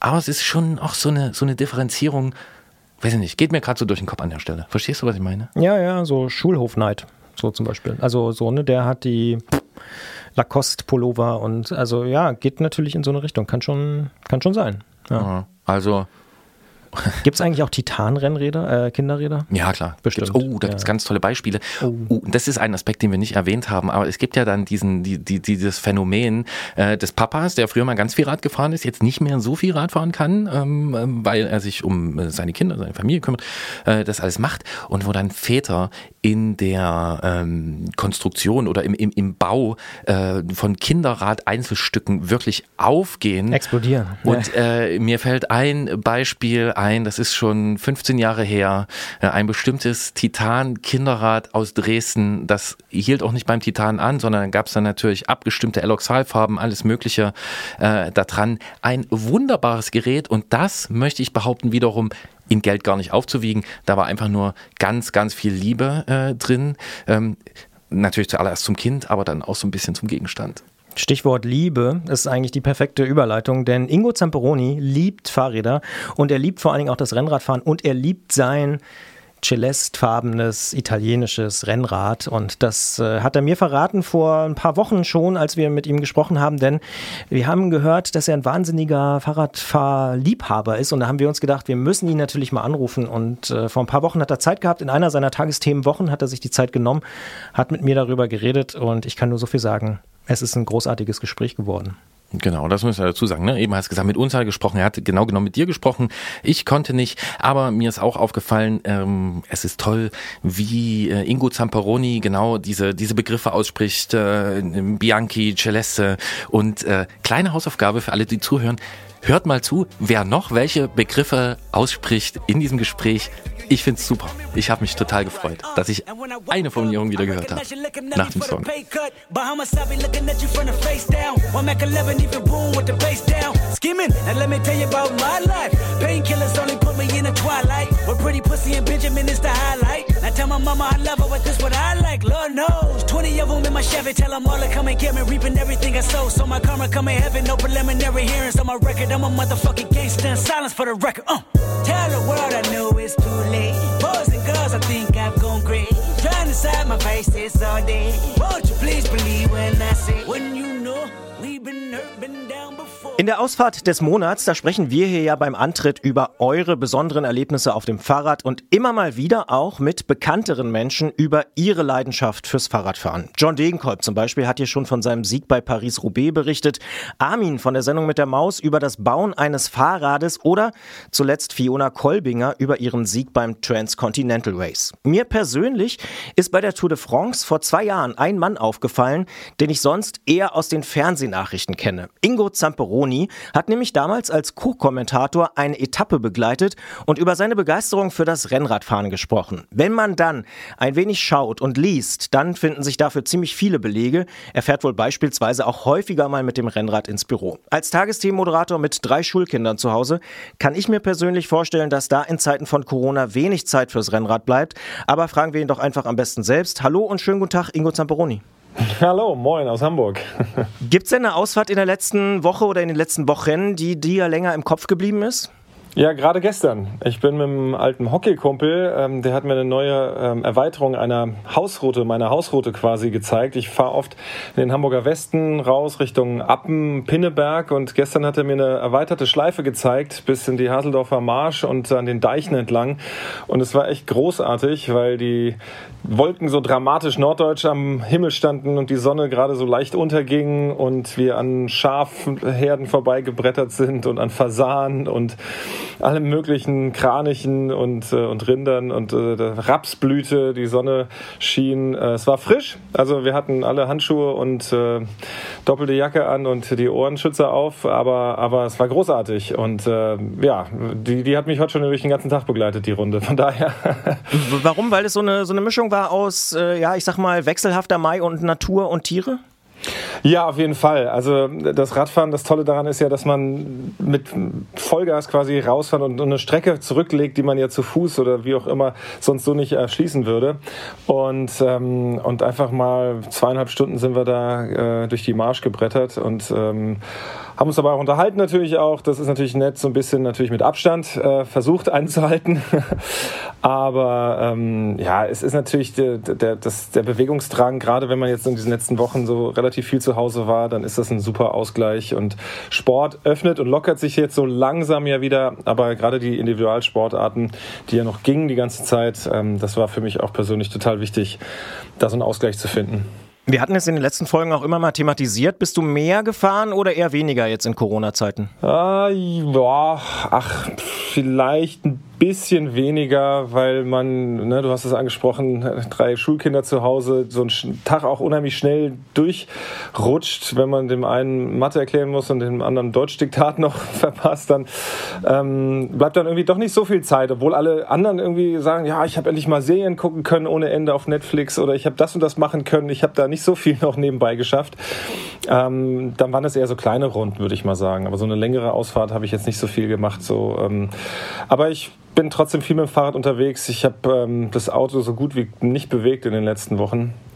Also auch um zum Einkaufen zu fahren oder in die Stadt. Und insofern bin ich doch schon viel auf zwei Rädern unterwegs.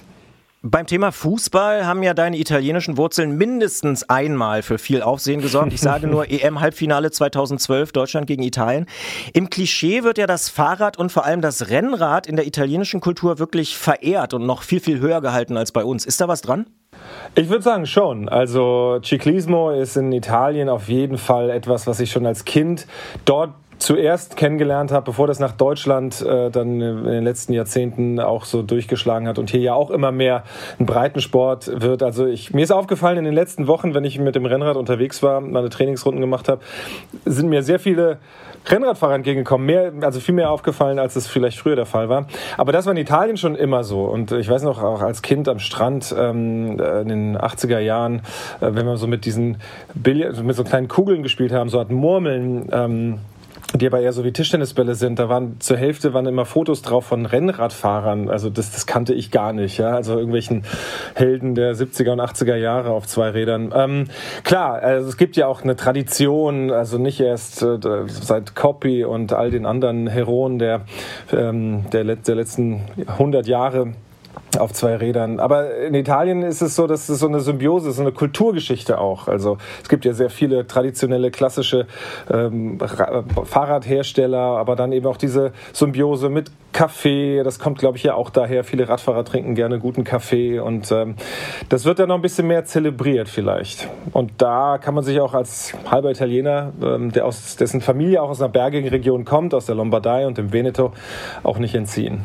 Jetzt hat ja die äh, Corona-Krise Italien nun wirklich besonders hart getroffen. Spielen denn da so Fragen wie Radsport und auch vielleicht so Absagen Mailand, Sanremo oder Giro d'Italia jetzt im Mai überhaupt eine Rolle? Natürlich verdrängt diese Pandemie oder diese, diese Krise gerade in Italien alles andere. Und in Italien sind die Beschränkungen ja noch viel, viel härter gewesen und viel strikter auch, was Ausgehverbot und sich bewegen im Freien betrifft. Und, und da ist, glaube ich, auch das Verständnis, dass solche großen Veranstaltungen abgesagt werden und eben nicht Hunderte, Tausende am Straßenrand stehen können, wenn ein Radrennen passiert und vorbeifährt, ähm, dass das dann, dass es erstmal andere Sorgen gibt und äh, dass das der Sport in den Hintergrund gerät. Und gleichzeitig ähm, ist es natürlich so, dass sicherlich auch in Italien sehr viele Menschen gerade den Radsport vielleicht auch wiederentdeckt haben für sich, ähm, weil es die Möglichkeit war, vielleicht mal eine Reihe zu machen. Ich habe ein Video gepostet bekommen von einem Bekannten, da hat einer im Wohnzimmer quasi seine Runden gedreht auf dem, auf dem Rennrad. Ich weiß nicht, ob das nur fürs Video war oder ob der da wirklich ähm, da ein, paar, ein bisschen Kilometer gemacht hat, aber ja, das... Ähm, ich glaube, in Italien ist es jetzt erstmal das Wichtigste, dass das irgendwie in den Griff kommt, dass es nicht weitere so ansteigende Todesfallzahlen gibt und, und dass man dann erst darüber nachdenkt, wie dann Giro Italia vielleicht mal wieder aussehen könnte. Aber dass der fehlt, ist natürlich klar. Also das ist ein wirklich felsenfester Termin im, im Kalender im Frühjahr, im Mai in Italien und es gibt ja legendäre Strecken und, und, und ganz viele ähm, Bereiche, in denen der, der, der Radsport da Italien und die Italiener begeistert. Ähm, das werden die sich so schnell wie möglich wieder zurückwünschen, klar. Ganz anderes Thema, aber auch aus unserer Perspektive ganz, ganz auffällig oder interessant. Vielleicht irren wir uns ja auch, aber Linda Zerwakis fährt ausgesprochen gern Rad. Dein ehemaliger Kollege Marc Bartor ist Hobbyradsportler und mit Thorsten Schröder Mhm. bist du auch schon die Zeit Classics gefahren. Sind wir da der Mhm. großen Fahrradfahrerverschwörung bei der Tagesschau auf der Spur oder gleicht das Jan Hofer mit den Oldtimern wieder aus? Ich glaube, es liegt daran, dass unsere Berufe so schwer kompatibel sind mit Mannschaftssport. Ich komme ja eigentlich aus dem Hockeysport. Ich habe früher viel Hockey gespielt, auch ein bisschen Tennis nebenbei, aber da braucht man ja immer andere dazu.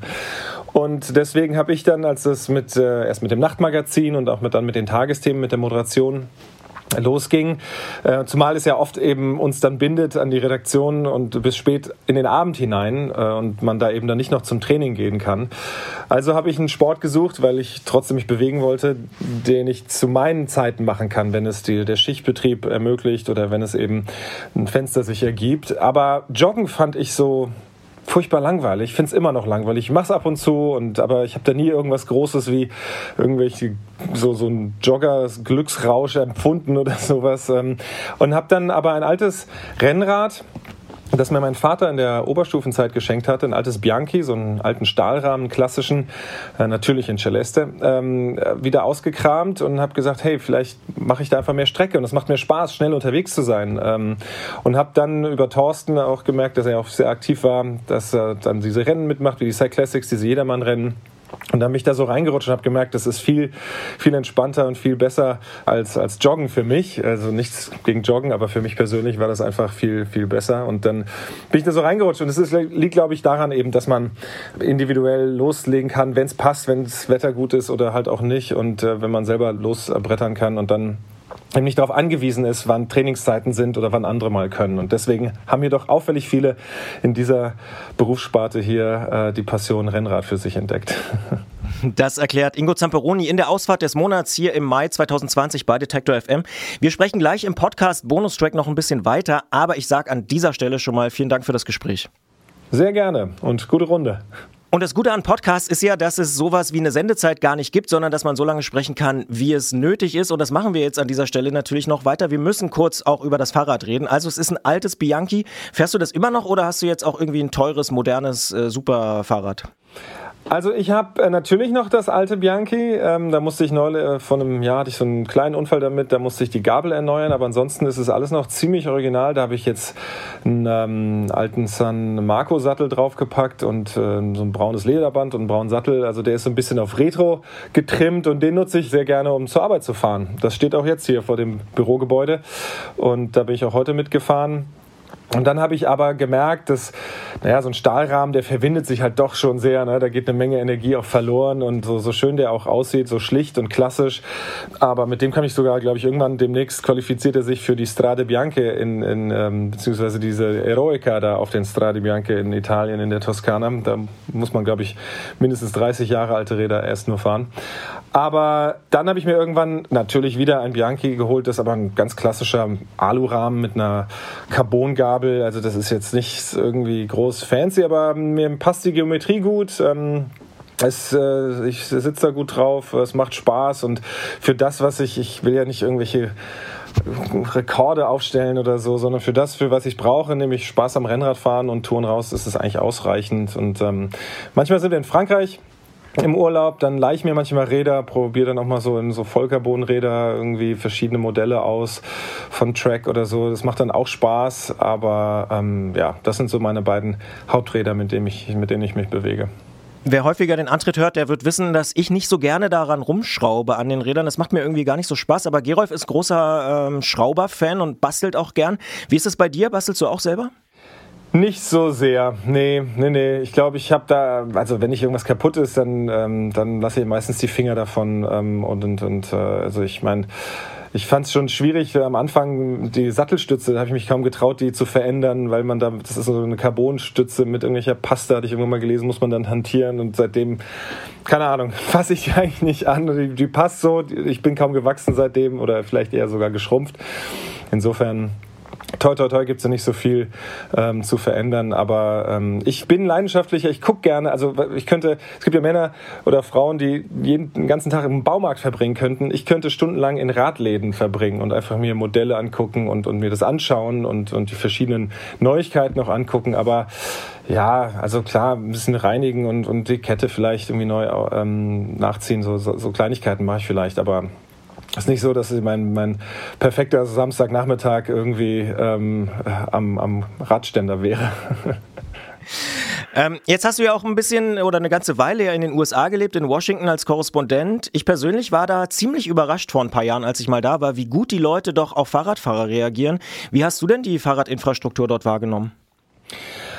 Einerseits ja, die reagieren gut, andererseits nein, äh, denn für viele ist das Fahrrad als so wie bei uns als Gebrauchsgegenstand ähm, noch nicht so verbreitet. Also ich habe mir war aufgefallen, als ich dann nach Washington gezogen bin 2014, dass es in Washington ziemlich gute Radwege plötzlich gibt und, und viele, also richtig abgegrenzte auch ähm, und nicht einfach nur auf den Asphalt gepinselt, sondern richtig Unterschieden zum Gehweg und zur Straße. Also da, da tut sich eine Menge, auch Leihradsysteme, wie sie bei uns ähm, überall in den Großstädten zu sehen sind, gibt es da mittlerweile auch. Und, aber halt das Fahrrad so als Commutergerät, um, um zur Arbeit zu kommen, das ist noch nicht so verbreitet, weil viele Menschen halt sehr weit auch draußen in Suburbs leben.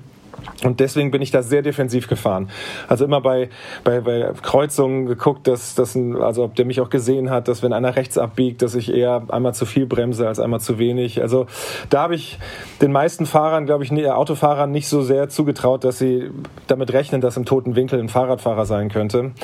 Ähm, ich, mir ist aber aufgefallen, wie viele Rennradfahrer es gibt. Ich glaube, da hat natürlich äh, der ganze diese ganzen Jahre von Lance Armstrong und der Tour de France und den Siegen hat natürlich für so einen Push gesorgt, so wie bei uns ja auch die ganze Jan-Ulrich-Ära. Und der ist auch nicht gebrochen durch das, was danach rausgekommen ist und Dopingskandale. Und es, es gibt eine Menge Rennradfahrer in den USA. Ich habe da auch eine Menge getroffen, als ich da unterwegs war. Es gibt ja auch endlose Landstraßen, auf denen man langfahren kann. Ähm, aber was mir aufgefallen ist, da ist Rennradfahren oder Radsport so richtig so, also das unheimlich teure Rahmen sind da am Start, weil das wie so eine Art Sport gesehen wird und, und das Fahrrad ist ein Sportgerät und weniger eben ein Alltagsgegenstand, mit dem man zur Arbeit fährt oder zum, zum Treffen. Das ist eher was, ich sag mal, pauschal jetzt für, für Kinder oder für Senioren. Äh, aber so im Alltag, ähm, ja, ist das noch nicht so. Und Washington, muss man dazu sagen, hat so viele Schlaglöcher. Also wenn man da nicht irgendwie gute Federgabel vorne hat, dann, ähm, dann, dann geht es ganz schön in die Gelenke. Jetzt haben wir ein bisschen über die USA schon gesprochen, über Italien natürlich auch. Gibt es irgendwas, was dich in Hamburg oder in Deutschland wirklich nervt, wo du sagst, Mensch, als Fahrradfahrer, das muss doch irgendwie mal besser werden? Ja, gerade in Großstädten äh, sind viele so stolz auf die Radwege und auch hier in Hamburg, ah, wie viele Radwegkilometer wir haben. Ja, das stimmt schon, da ist eine Menge angegeben, aber viele sind in einem Zustand, wo ich dann doch lieber auf der Straße fahre, weil irgendwie ständig Wurzeln das Hochbrechen oder es dann doch nur ein Strich auf den Gehweg gezogen ist und links die Fahrradfahrer, rechts die Fußgänger und da ist aber wenig Platz für beide Seiten.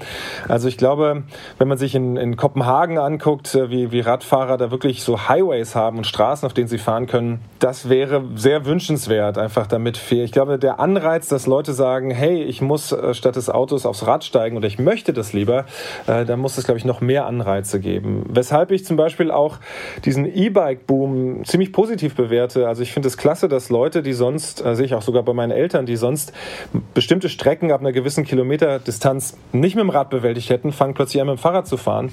Ähm, und das, ähm, das finde ich großartig. Ähm, da müssen wir, glaube ich, hin. Wir müssen den Verkehr, den Autoverkehr reduzieren. Das reicht auch nicht, die durch E-Autos auszutauschen. Dann haben wir trotzdem Blechlawinen. Ähm, und, und da müsste man vielleicht noch ein bisschen mutiger voranschreiten. Zum Beispiel, indem man Spuren wegnimmt oder was? Ja, zum Beispiel, indem man dezidiert eine, vielleicht eine Spur wegnimmt und die eben Fahrradfahrern zur Verfügung steht. Ich verstehe, dass das nicht überall gehen kann und dass es auch äh, für Lieferverkehr bestimmte ähm, notwendige Strecken braucht und alles Mögliche. Aber ja, wir sehen ja jetzt auch in der Corona-Pandemie, was plötzlich möglich ist, wenn man es will, beziehungsweise das Gefühl hat, es geht nicht anders. Ähm, und äh, vielleicht kann man so ein bisschen von diesem Geist sich auch, äh, wenn es irgendwie ähm, danach, äh, was das Fahrradfahren betrifft, äh, aufnehmen. Kommen wir vielleicht noch mal ein bisschen zurück auf das Thema bekanntere Menschen, die gern Fahrrad fahren. Äh, ist mir übrigens tatsächlich noch mal aufgefallen, dass auch viele Musikerinnen und Musiker äh, gerne Fahrrad fahren, so aus Orchestern und so. Vielleicht hat das auch was Hm. damit zu tun, dass die abends ja dann eben auftreten müssen, dann können die das tagsüber irgendwie so besser kombinieren. Ja, es lässt sich einfach besser mit dem Alltag verbinden. Ist denn diese Montur mit Helm und Brille vielleicht auch so ein bisschen ein Grund für das Radfahren? Also Stichwort erkannt werden. Ich könnte mir vorstellen, dass Ingo Zamperoni schon mal erkannt wird auf dem Fahrrad, oder? Ah, ich habe da so einen ziemlich knallgelben Helm, äh, so, so einen neongelben, den man von weit sieht. Den erkennt man gut. Allerdings, äh, selbst Kollegen, wenn ich dann ranrolle ans, ans Bürogebäude und so, erkennen mich erst im letzten Augenblick wie so eine Art Tarnkappe. Meistens habe ich dann auch eine Brille an oder Sonnenbrille auf. Ja, da wird man nicht mehr so, so doll erkannt. Wobei man in Hamburg auch sowieso insgesamt, auch wenn ich, ich fahre viel auch S-Bahn oder Busse, also die sind da ein bisschen zurückhaltender. Ich glaube, im Rheinland wäre das, glaube ich, eine andere Nummer. Da, da sind die Leute ein bisschen offener und gehen da schnell auf einen zu. Ähm, insofern, aber ich fahre nicht Fahrrad, äh, um eine gewisse Distanz äh, zwischen mir und den Mitmenschen hinzulegen. Auch wenn Distanz halten derzeit das Gebot der Stunde ist. Gibt's für dich für dieses Jahr noch irgendwie ein Ziel in Sachen Fahrrad? Ah, gute Frage. Also ähm, natürlich ist ein fester Fi- Fixpunkt bei mir im Kalender sind die Cyclassics. Es waren bis in den letzten Jahren auch äh, das Jedermannrennen Eschborn-Frankfurt am 1. Mai. Das ist leider ausgefallen. Da hat der HR das ja virtuell quasi veranstaltet. Da bin ich ein bisschen mitgefahren. Ja, ich könnte mir vorstellen, vielleicht, das ist jetzt nicht nur Radfahren, vielleicht geht zum Spätsommer irgendwie so eine Triathlon-Serie hier wieder los, dann, dass ich da wieder ein bisschen einsteige. Da käme dann tatsächlich auch Laufen wieder dazu und Schwimmen, aber äh, jetzt im Moment ist, glaube ich, alles so vage noch und so im Ungewissen, dass meine persönlichen Ziele für dieses Jahr sind, vielleicht nochmal neue Strecken in und um Hamburg äh, auszukundschaften und zu äh, fahren, aber ja, so, so einen großen Fixpunkt, ähm, den habe ich erstmal nicht. Da, da konzentriere ich mich dann eher auf nächstes Jahr wieder. Ja, das ist wahrscheinlich dieses Jahr sowieso schwierig. Aber ja, wie stehst du denn zu diesem ganzen digitalen Fahren? Du hast ja schon angesprochen, in Frankreich, Spanien und äh, auch in Italien sind ja viele Leute, konnten gar nicht raus, sind sehr, sehr viel auf der Rolle gefahren. Macht dir das Spaß oder ist das so ein bisschen wie beim Joggen? Äh, so richtig das High- und Glücksgefühl kommt da nicht auf? Äh, ja, also wenn es hier regnet und schneit im Winter oder was auch immer, dann ist das eine Möglichkeit, mal ein bisschen was ähm, sich auch zu bewegen und auszutoben. Und ähm, gerade in Nicht-Sendewochen, wenn meine Kollegin Karin Mioska dran ist, dann ist das eine gute Gelegenheit, falls ich die Sendung verpasst habe, dann morgens sich auf die Rolle zu setzen, die Sendung nochmal zu gucken und so eine halbe Stunde sich ein bisschen zu bewegen. Aber es ist, es, ja, es ist wirklich nur so ein, Notnagel. Also ich bin kein großer Rollenfan, muss ich sagen. Ähm, es ist so, so ein bisschen, es ist eine gute Möglichkeit und mittlerweile ist es ja auch toll, was man äh, machen kann durch Spinningkurse online und durch virtuelles Fahren auf, auf Strecken. Und das ist schon irre, was man da mit Radcomputern und diesen Rollencomputern da machen kann. Aber wenn es nicht sein muss, äh, dann, ähm, ja, dann bin ich da nicht der größte Fan von. Fahre ich lieber selber raus. Dann letzte Frage. Du hast ja vorhin schon angesprochen, dass du gerade eine etwas verlängerte Runde entdeckt hast, ganz am Anfang. Wo würdest du denn äh, sagen, ist so dein, deine Lieblingsstrecke rund um Hamburg und wo gibt's den besten Kaffee? Ah, also das, den besten Kaffee, äh, ich weiß gar nicht, kann, darf ich jetzt Werbung machen quasi? Gibt es in einem Spüttel, meinem alten Kiez, ähm, das Due Baristi. Da bin ich äh, früher noch häufiger, ähm, dann in letzter Zeit nicht mehr so häufig, aber das ist wirklich hervorragender Kaffee. Und von dort aus kann man dann eben gut die, die Runde starten in den Hamburger Westen. Ich finde aber großartig, für mich persönlich ist die schönste Runde, es gibt auch eine tolle Runde in den vier Landen, äh, keine Frage. Aber die schönste Runde ist für mich, wenn ich mit der Fähre die Elbe überquere, in Finkenwerder rüber, dann an Airbus vorbei. Da ist so eine große Umgehungsstraße um das Flugfeld und das Airbus-Gelände. Äh, die ist vor ein paar Jahren eben auch neu gemacht worden. Da kommt man so dermaßen ins Rollen, das ist echt irre. Und dann durchs alte Land ähm, bis nach Buxtehude, an den jetzt gerade im Frühling an den blühenden Apfelbäumen vorbei. Ähm, das ist so großartig. Das ist natürlich, manchmal fehlt so ein bisschen, ich sag mal im Taunus beispielsweise, ich komme ja aus Wiesbaden, hat man so ein bisschen mehr Anreize, ne? mal so ein bisschen leichte Berge und, und, und Hügel zumindest, aber ähm, dafür kann man so dermaßen toll in so einen Rausch geraten, wenn man da äh, zwischen Apfelbäumen am Deich lang brettert. Das, das ist die schönste Strecke für mich hier in Hamburg. Ja, man hört das Glücksgefühl auf jeden Fall raus. Ja, ach, es ist wirklich, ähm, ich finde Radfahren ist äh, nicht nur die schönste und beste, sondern auch die Tollste. So, jetzt kann ich noch, noch mehr Superlative reinpacken, aber ich glaube, jeder, der diesen, diesen Podcast hört, der wird mir zustimmen, ähm, die beste Art, äh, sich fortzubewegen. Und ähm, ja, ich hoffe, dass das immer mehr Menschen auch so sehen. Das sagt Ingo Zamperoni in der Ausfahrt des Monats. Ich sage vielen Dank für die Zeit und wünsche weiterhin schöne Ausfahrten äh, rund um Hamburg und natürlich auch äh, vielleicht dann mal wieder im Taunus oder in Italien oder auch natürlich in Frankreich. Dankeschön für das Gespräch. Sehr gerne. Gute Fahrt.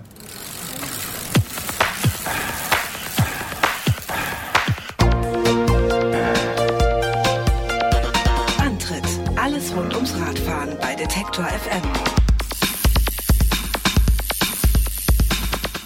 Da war es wieder, dieses wunderbar brandenburgische Tour de France aus deinem Mund. Ich dachte, du meinst Giro d'Italia. Nein, ich meine dieses Ulle-mäßige Tour de France. Das ist so, ich, ich habe überlegt, warum ich das so gut finde. Ähm, ich finde, es klingt so gleichermaßen respektvoll vor diesem Monument und, und, und äh, auch ehrlich, aber auch dann doch wieder irgendwie eigen, weil du hast es natürlich deinem Dialekt angepasst, der dann an der Stelle doch irgendwie durchkommt, also mit dem Umweg übers Französische. Ich finde es toll und es erinnert mich jedes Mal an Jan Ulrich. Ja, das macht der Brandenburger so, weil äh, zum Beispiel in Potsdam gibt es auch den Bassenplatz, den Cousin zum Beispiel und so, fiese Matenten. Also da hat der Berlin-Brandenburger, hat ja so seine Vorliebe für französische Wörter, die er auf eigene Art und Weise ausspricht. Und da gehört die Tour de France natürlich auch dazu. Ja, und offensichtlich, Ulle aus Rostock hat das Hat's auch. adaptiert, ja. Ja. Ja. Und äh, sowas bleibt dann auch bei dir ganz lange drin, ganz lange in der Aussprache. Ähm, das verändert sich einfach nicht. Ansonsten verändert sich ja auch gerade nicht viel. Im Juni zum Beispiel gibt es kaum bis gar kein Rennen. Das kann man definitiv so sagen. Die Situation insgesamt äh, lockert sich so ein bisschen, aber die Bikeparks öffnen wieder. Auch ein ganz spannendes Thema. Vielleicht reden wir auch in einer der nächsten Ausgaben mal darüber, wie das so klappt, wenn die jetzt wieder aufmachen. Hm. Also einzelne, ne? jetzt nicht pauschal alle, aber da äh, geht es wohl an manchen Stellen hier und da wieder los. Andere Events, die werden auch gerade noch abgesagt, wie zum Beispiel Crankworks im kanadischen Whistler im August oder die Asian Bike, ein Eurobike-Ableger in Bangkok, geplant für Oktober 2020, verschoben auf 2021. Ähm, ja, das ist alles noch nicht vorbei. Nicht verschoben allerdings wird natürlich die kommende Antrittausgabe. Die läuft nämlich schon am 2. Juli. Da hat uns der ja, Kalender sozusagen ein bisschen geholfen, dass wir wieder früher dran sind. Um 20 Uhr geht's los im Wordstream auf Detektor FM und nur wenig später, spätestens am nächsten Tag, dann logischerweise auch als Podcast. Und bis dahin erreicht ihr uns unter antritt.detektor.fm mit Lob, Kritik, Anregungen und Ausfahrten. Und eine andere Anregung hat Christian jetzt auch noch für alle for free. Denn ich empfehle an dieser Stelle mal in die aktuelle Folge vom Brand 1 Podcast reinzuhören. Den mache ich ja, wenn ich nicht den Antritt moderiere, auch noch hier bei Detektor FM. Und da geht es in diesem Monat, und das finde ich ganz spannend, um das Thema neu sortieren. Äh, wir erleben das ja alle irgendwie, dass sich ganz viele Lebensbereiche gerade verändern durch die Digitalisierung, durch Corona. Und viele Prozesse werden da beschleunigt. Und da ist es vielleicht ein guter Moment, mal innezuhalten und sich wirklich zu fragen, okay, was brauche ich noch? Was kann ich vielleicht besser machen? Wo muss ich irgendwie ganz neu rangehen? Und da gibt es ganz, ganz viele verschiedene Aspekte und die behandeln wir im Brand 1 Podcast. Und Brand 1, das wisst ihr, das steht für Wirtschaft, das steht für Marketing und da finden wir ganz interessante Antworten. Ich finde, eine der hörenswertesten Ausgaben der letzten Monate, Brand 1 Podcast. Und hier ein kleiner Ausschnitt.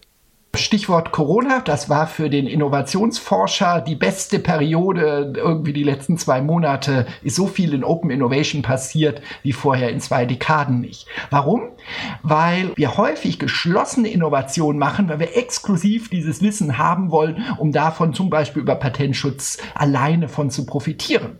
Bei Corona war aber plötzlich das gesellschaftliche, medizinische Problem so viel wichtiger als der Profit, dass eben Offenheit per Default daherkam. Es wurde noch nie im pharmazeutischen Bereich so schnell so viele Daten geteilt. Werde ich auch reinhören? Habe ich noch nicht gehört. Also auch das Stück habe ich noch nicht gehört, obwohl wir das jetzt hier in die Mods einbauen. Das werde ich aber nachholen. Und äh, neu sortieren ist natürlich äh, ein super Thema. Neu sortiert sich meine, ja, die Landkarte der Gebiete, wo ich äh, hin kann. Ich habe es in die letzten Sendungen immer erlebt. Für mich war das, naja, so ein ganz kleines ähm, Luxustrauma, dass ich äh, nicht nach Tschechien äh, konnte und nicht kann. Äh, da ist jetzt die Nachricht, dass am 15.06. dort äh, die Grenze aufmacht, auch wenn ich mir sehr genau überlegen werde, was ich da genau tue. Und äh, man sollte das alles nicht übertreiben. Aber natürlich freut mich das ungemein und die Aussicht auf ein Smagenisier, einen gebratenen Käse und eine Knoblauchsuppe vorher und einen ordentlichen Kaffee danach. Ja, das äh, lässt mir schon so ein bisschen ins Herz aufgehen. Das Ist schon wie so ein aber dann Sommergewitter. ist aber ein Filterkaffee, oder dann? Nee, Ähm, also äh, in Tschechien heißt das äh, türkischer Kaffee, Türkischer Kaffee, Turecka ja. Kava. Und ähm, so richtig gut, aber es gibt's kaum mehr, ist, wenn das in so russischen Gläsern serviert wird. Das waren so, die haben so ein, so ein, so ein Karo-Muster ähm, und dann noch äh, ein bisschen hab- Milch oder hab ein Sahne rein. Ja, ja, genau. ja. Und dann irgendwo einfach ein bisschen rollen, ein bisschen gut essen, ein bisschen in der Sonne sitzen. Hm. Und das ist, ja, das ist jetzt plötzlich wieder da. Ähm, auch meine, so dieses, ne? Fernweh. Ja, so ein Fernweh. Und das ist natürlich auch alles äh, hyperromantisiert und alles Mögliche, aber das steckt halt so in mir drin. Und meine, meine, meine Lieblingsbeschäftigung beim Telefonieren zum Beispiel, also dieses Karten auschecken und überhaupt mal hier einen Track legen, da einen Track legen, ähm, die hat sich auch total verändert, weil ich die letzten zwei Monate überhaupt nicht mehr mental dort war. Ich habe die Karten nicht angefasst, ist mir neulich aufgefallen. Und jetzt dachte ich mir, Georg Meier, was machst du gerade? Ha, guckst schon wieder, weil du hast das Datum gehört. Ja, das ist doch gut. Italien hat ja auch die Grenze wieder aufgemacht. Also das heißt, man kann jetzt auch wieder nach Italien fahren. Ich kenne sogar schon jemanden, der diese Woche äh, jetzt wieder runtergefahren ist, weil er auch eine Schwester da hat. Bietet sich an, Familienzusammenführung, aber auch eine Runde Rennrad fährt und so. Also ja, so langsam lockert sich das. Toi, toi, toi. Klopfen wir mal hier aufs Studioholz, dass äh, das alles weiter so hält, wie es bisher ja die letzten Wochen glücklicherweise tatsächlich auch gehalten hat. Aber ja, ich bin gespannt, wie es so ausgeht. Aber wir haben es ja auch in dieser Ausgabe schon diskutiert. Ne? Was macht man im Sommer? Bleibt man in Deutschland? Genau, ich bin wirklich sehr gespannt, ähm, wie das in den Wäldern gerade im Sommer dann zu Ferienzeiten aussehen wird. Ob man irgendwie einen Unterschied merkt oder Bikepacking ist ja sowieso gerade einer der großen Trends, ob dann ganz viele, weiß ich nicht, ähm, Leute, die halt äh, alle so aussehen, wie man sich so diese Bikepacker vorstellt, äh, mit Haufen Taschen am Rad. Äh, So wie du? Was? ja klar, ja, es ist, du weißt es ja. Also die Ja, ja. Hipster sind immer die anderen, erste Grundregel. Ja. Zweite, wir sind alles Individuen. Und äh, natürlich, klar, also ob ich, treffe ich da diesmal im, im, im Wald mehr Leute oder treffe ich weniger, ist auch nicht so wild. Also solange ich ein bisschen ein Plätzchen abkriege und die anderen Leute, also äh, nee, nicht die Leute, die anderen Lebewesen im Wald, damit noch cool sind und äh, der Müll schön mit rausgenommen wird und kein Feuer gemacht wird, was ja diesen Sommer auch so ein Thema sein wird, natürlich mal wieder, finde ich das auch alles, das ist cool. Ist das eigentlich, ist das eigentlich für dich so ein Thema auch? Also reiz- reizt dich das irgendwie? Ähm, Bikepacking? Ja, ob du es jetzt so nennst, aber einfach äh, Nacht im Wald. Mm, so mittel, ehrlich gesagt. ja. Also ja, würde ich mal machen, aber mein Papa ist Jäger, deswegen habe ich viele Nächte im Wald verbracht, so Du bist durch mit dem von Thema. 14 bis 18 gefühlt. Ich fand es schon interessant, so auf dem Hochsitz zu sitzen, Tiere zu hören, vor allen Dingen tatsächlich. Also man sieht ja nichts, aber man hört ganz viel. Ähm, das finde ich schon cool. Also Natur finde ich schon irgendwie eine gute Sache. Aber ich muss sagen, so eine Isomatte mitnehmen und rausfahren ist eher so ein One-Time-Adventure, aber muss ich jetzt nicht jeden Monat haben. Hm. Ja, ich sage Hängematte und äh, ja, äh, Vogelstimmen, Wahnsinn. Auch Vogelstimmen, wie die sich verändern über die Zeit, wenn die, also die werden dann irgendwie ruhig und dann jetzt in der Zeit ganz früh um vier legen die los und das ist ein, also eine Vielstimmigkeit, wo ich merke, ich habe noch so viel zu lernen. Ich kenne Leute, eine gute Freundin von mir, die ist wirklich total. Vogelfreak und auch Freunde und beste Fotos kommen da raus und die können das alles zuordnen und das weiß ich alles noch nicht. Und ähm, ja doch, ich finde das ein tolles Erlebnis. Willst du da auch was lernen? Also ist das für dich so, dass du sagst, das will ich jetzt auch, die äh, Bachstelze möchte ich auch am Sound erkennen? Oder? Na, ich finde das schon gut. Also ich gehe da jetzt nicht los mit irgendwie der Bestimmungs-App und irgendwie ein Buch und, und, und, und stelle mir dann die Aufgabe. Aber ich finde es faszinierend. Ja, Ja, also, also- ich bin da völlig, also ich kann, eine Taube kann ich dir erkennen und einen Kuckuck. Es gibt Leute, da bist du, ich war, wir haben ja Zeit, ist ja ein Podcast. Ich war mal unterwegs ähm, mit jener Freundin, der Vogelbestimmungs- Die nachfolgenden Podcasts verschieben sich nur um wenige Minuten. Genau, Ja. genau. Ähm, äh, und wir haben mit so, äh, ja, wie soll ich das sagen? Ich weiß gar nicht mehr genau. So Naturfreaks haben wir eine Fahrradtour gemacht, ähm, weil die äh, Vögel unter Aber keine anderem, Nacktradler um da. Äh, Nee, das nicht. Äh, aber die konnten, also die waren auf jeden Fall ganz groß in der Vogelbestimmung. Ich denke, es ging auch um Pflanzen.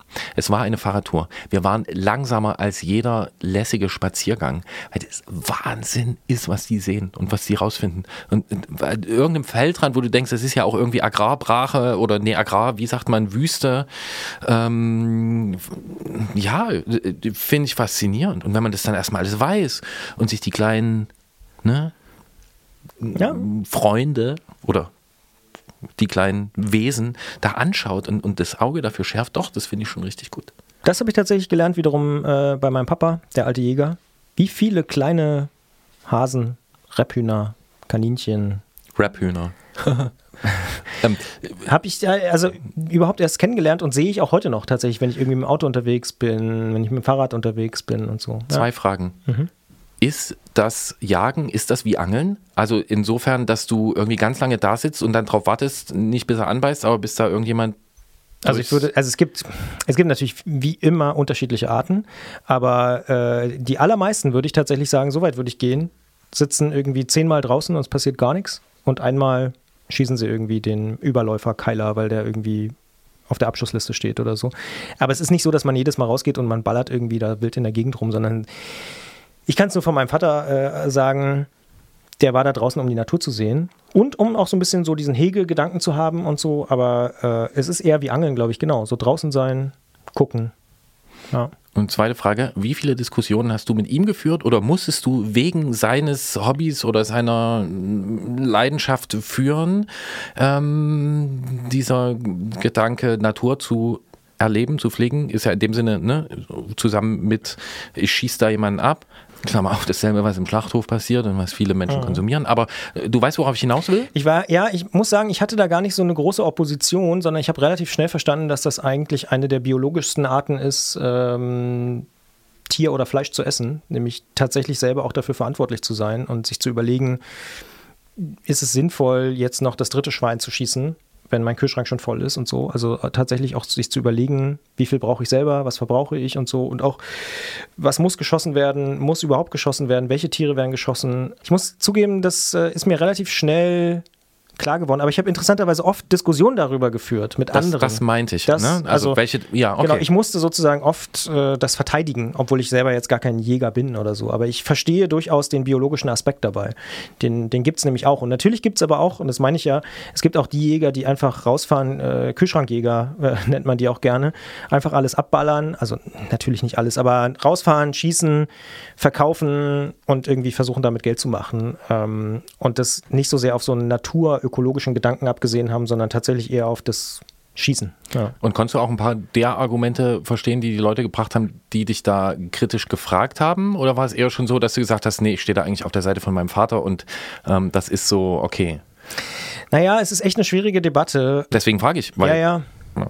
Also ich kann ein paar Argumente schon verstehen, aber je länger ich darüber nachgedacht habe und je häufiger ich auch darüber gesprochen habe, umso mehr muss ich sagen, verstehe ich den Ansatz zu sagen, wenn du Fleisch isst, dann ist das eigentlich die beste Art, dieses Fleisch zu erlegen. Und klar kannst du sagen, ich esse gar kein Fleisch, aber selbst dann muss man sagen, schau dir die Zahl der Wildschweine in Deutschland an, schau dir die Zahl der Waschbären an. Wenn in dem aktuellen Ökosystem, in dem wir Menschen nun mal ja eine große Rolle spielen, kein, keine Koordinierung stattfindet, dann ist es echt schwierig. Also dann wird es nicht funktionieren. Also es braucht den Jäger, glaube ich tatsächlich. Es gibt natürlich einige, die sagen, nee, wenn wir das alles sich selbst überlassen, aber wir sind ja nun mal da. Die Stadt ist ja da zum Beispiel. Also wir können uns ja nicht wieder rausnehmen aus dem System. Selbst wenn der Wolf zurückkommt, der Wolf wird nicht in der Innenstadt sein. Also das heißt, es braucht den Jäger irgendwie als Korrektiv.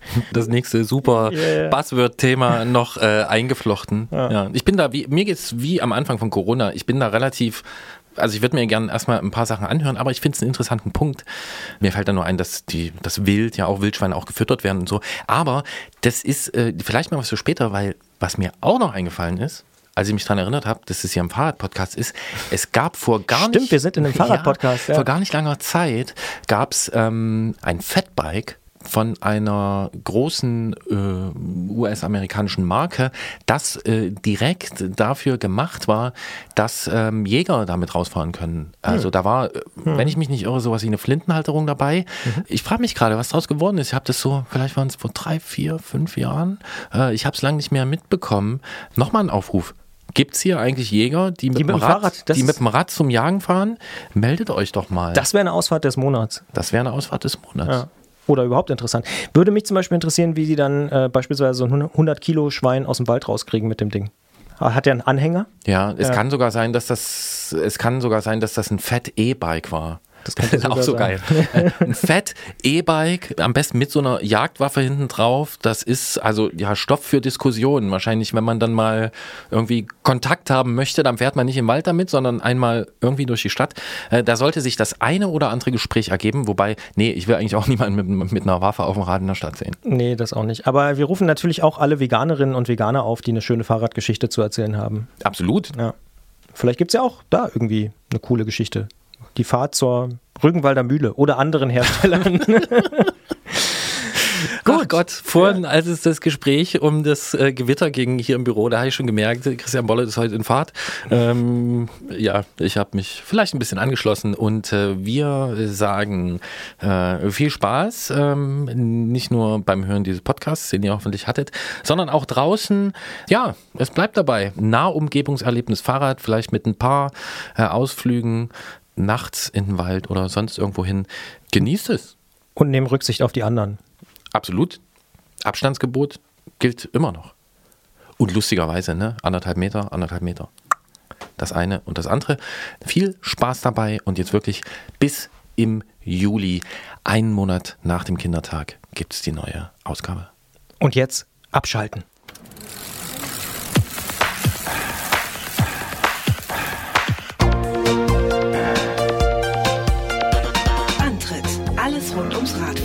Detektor FM.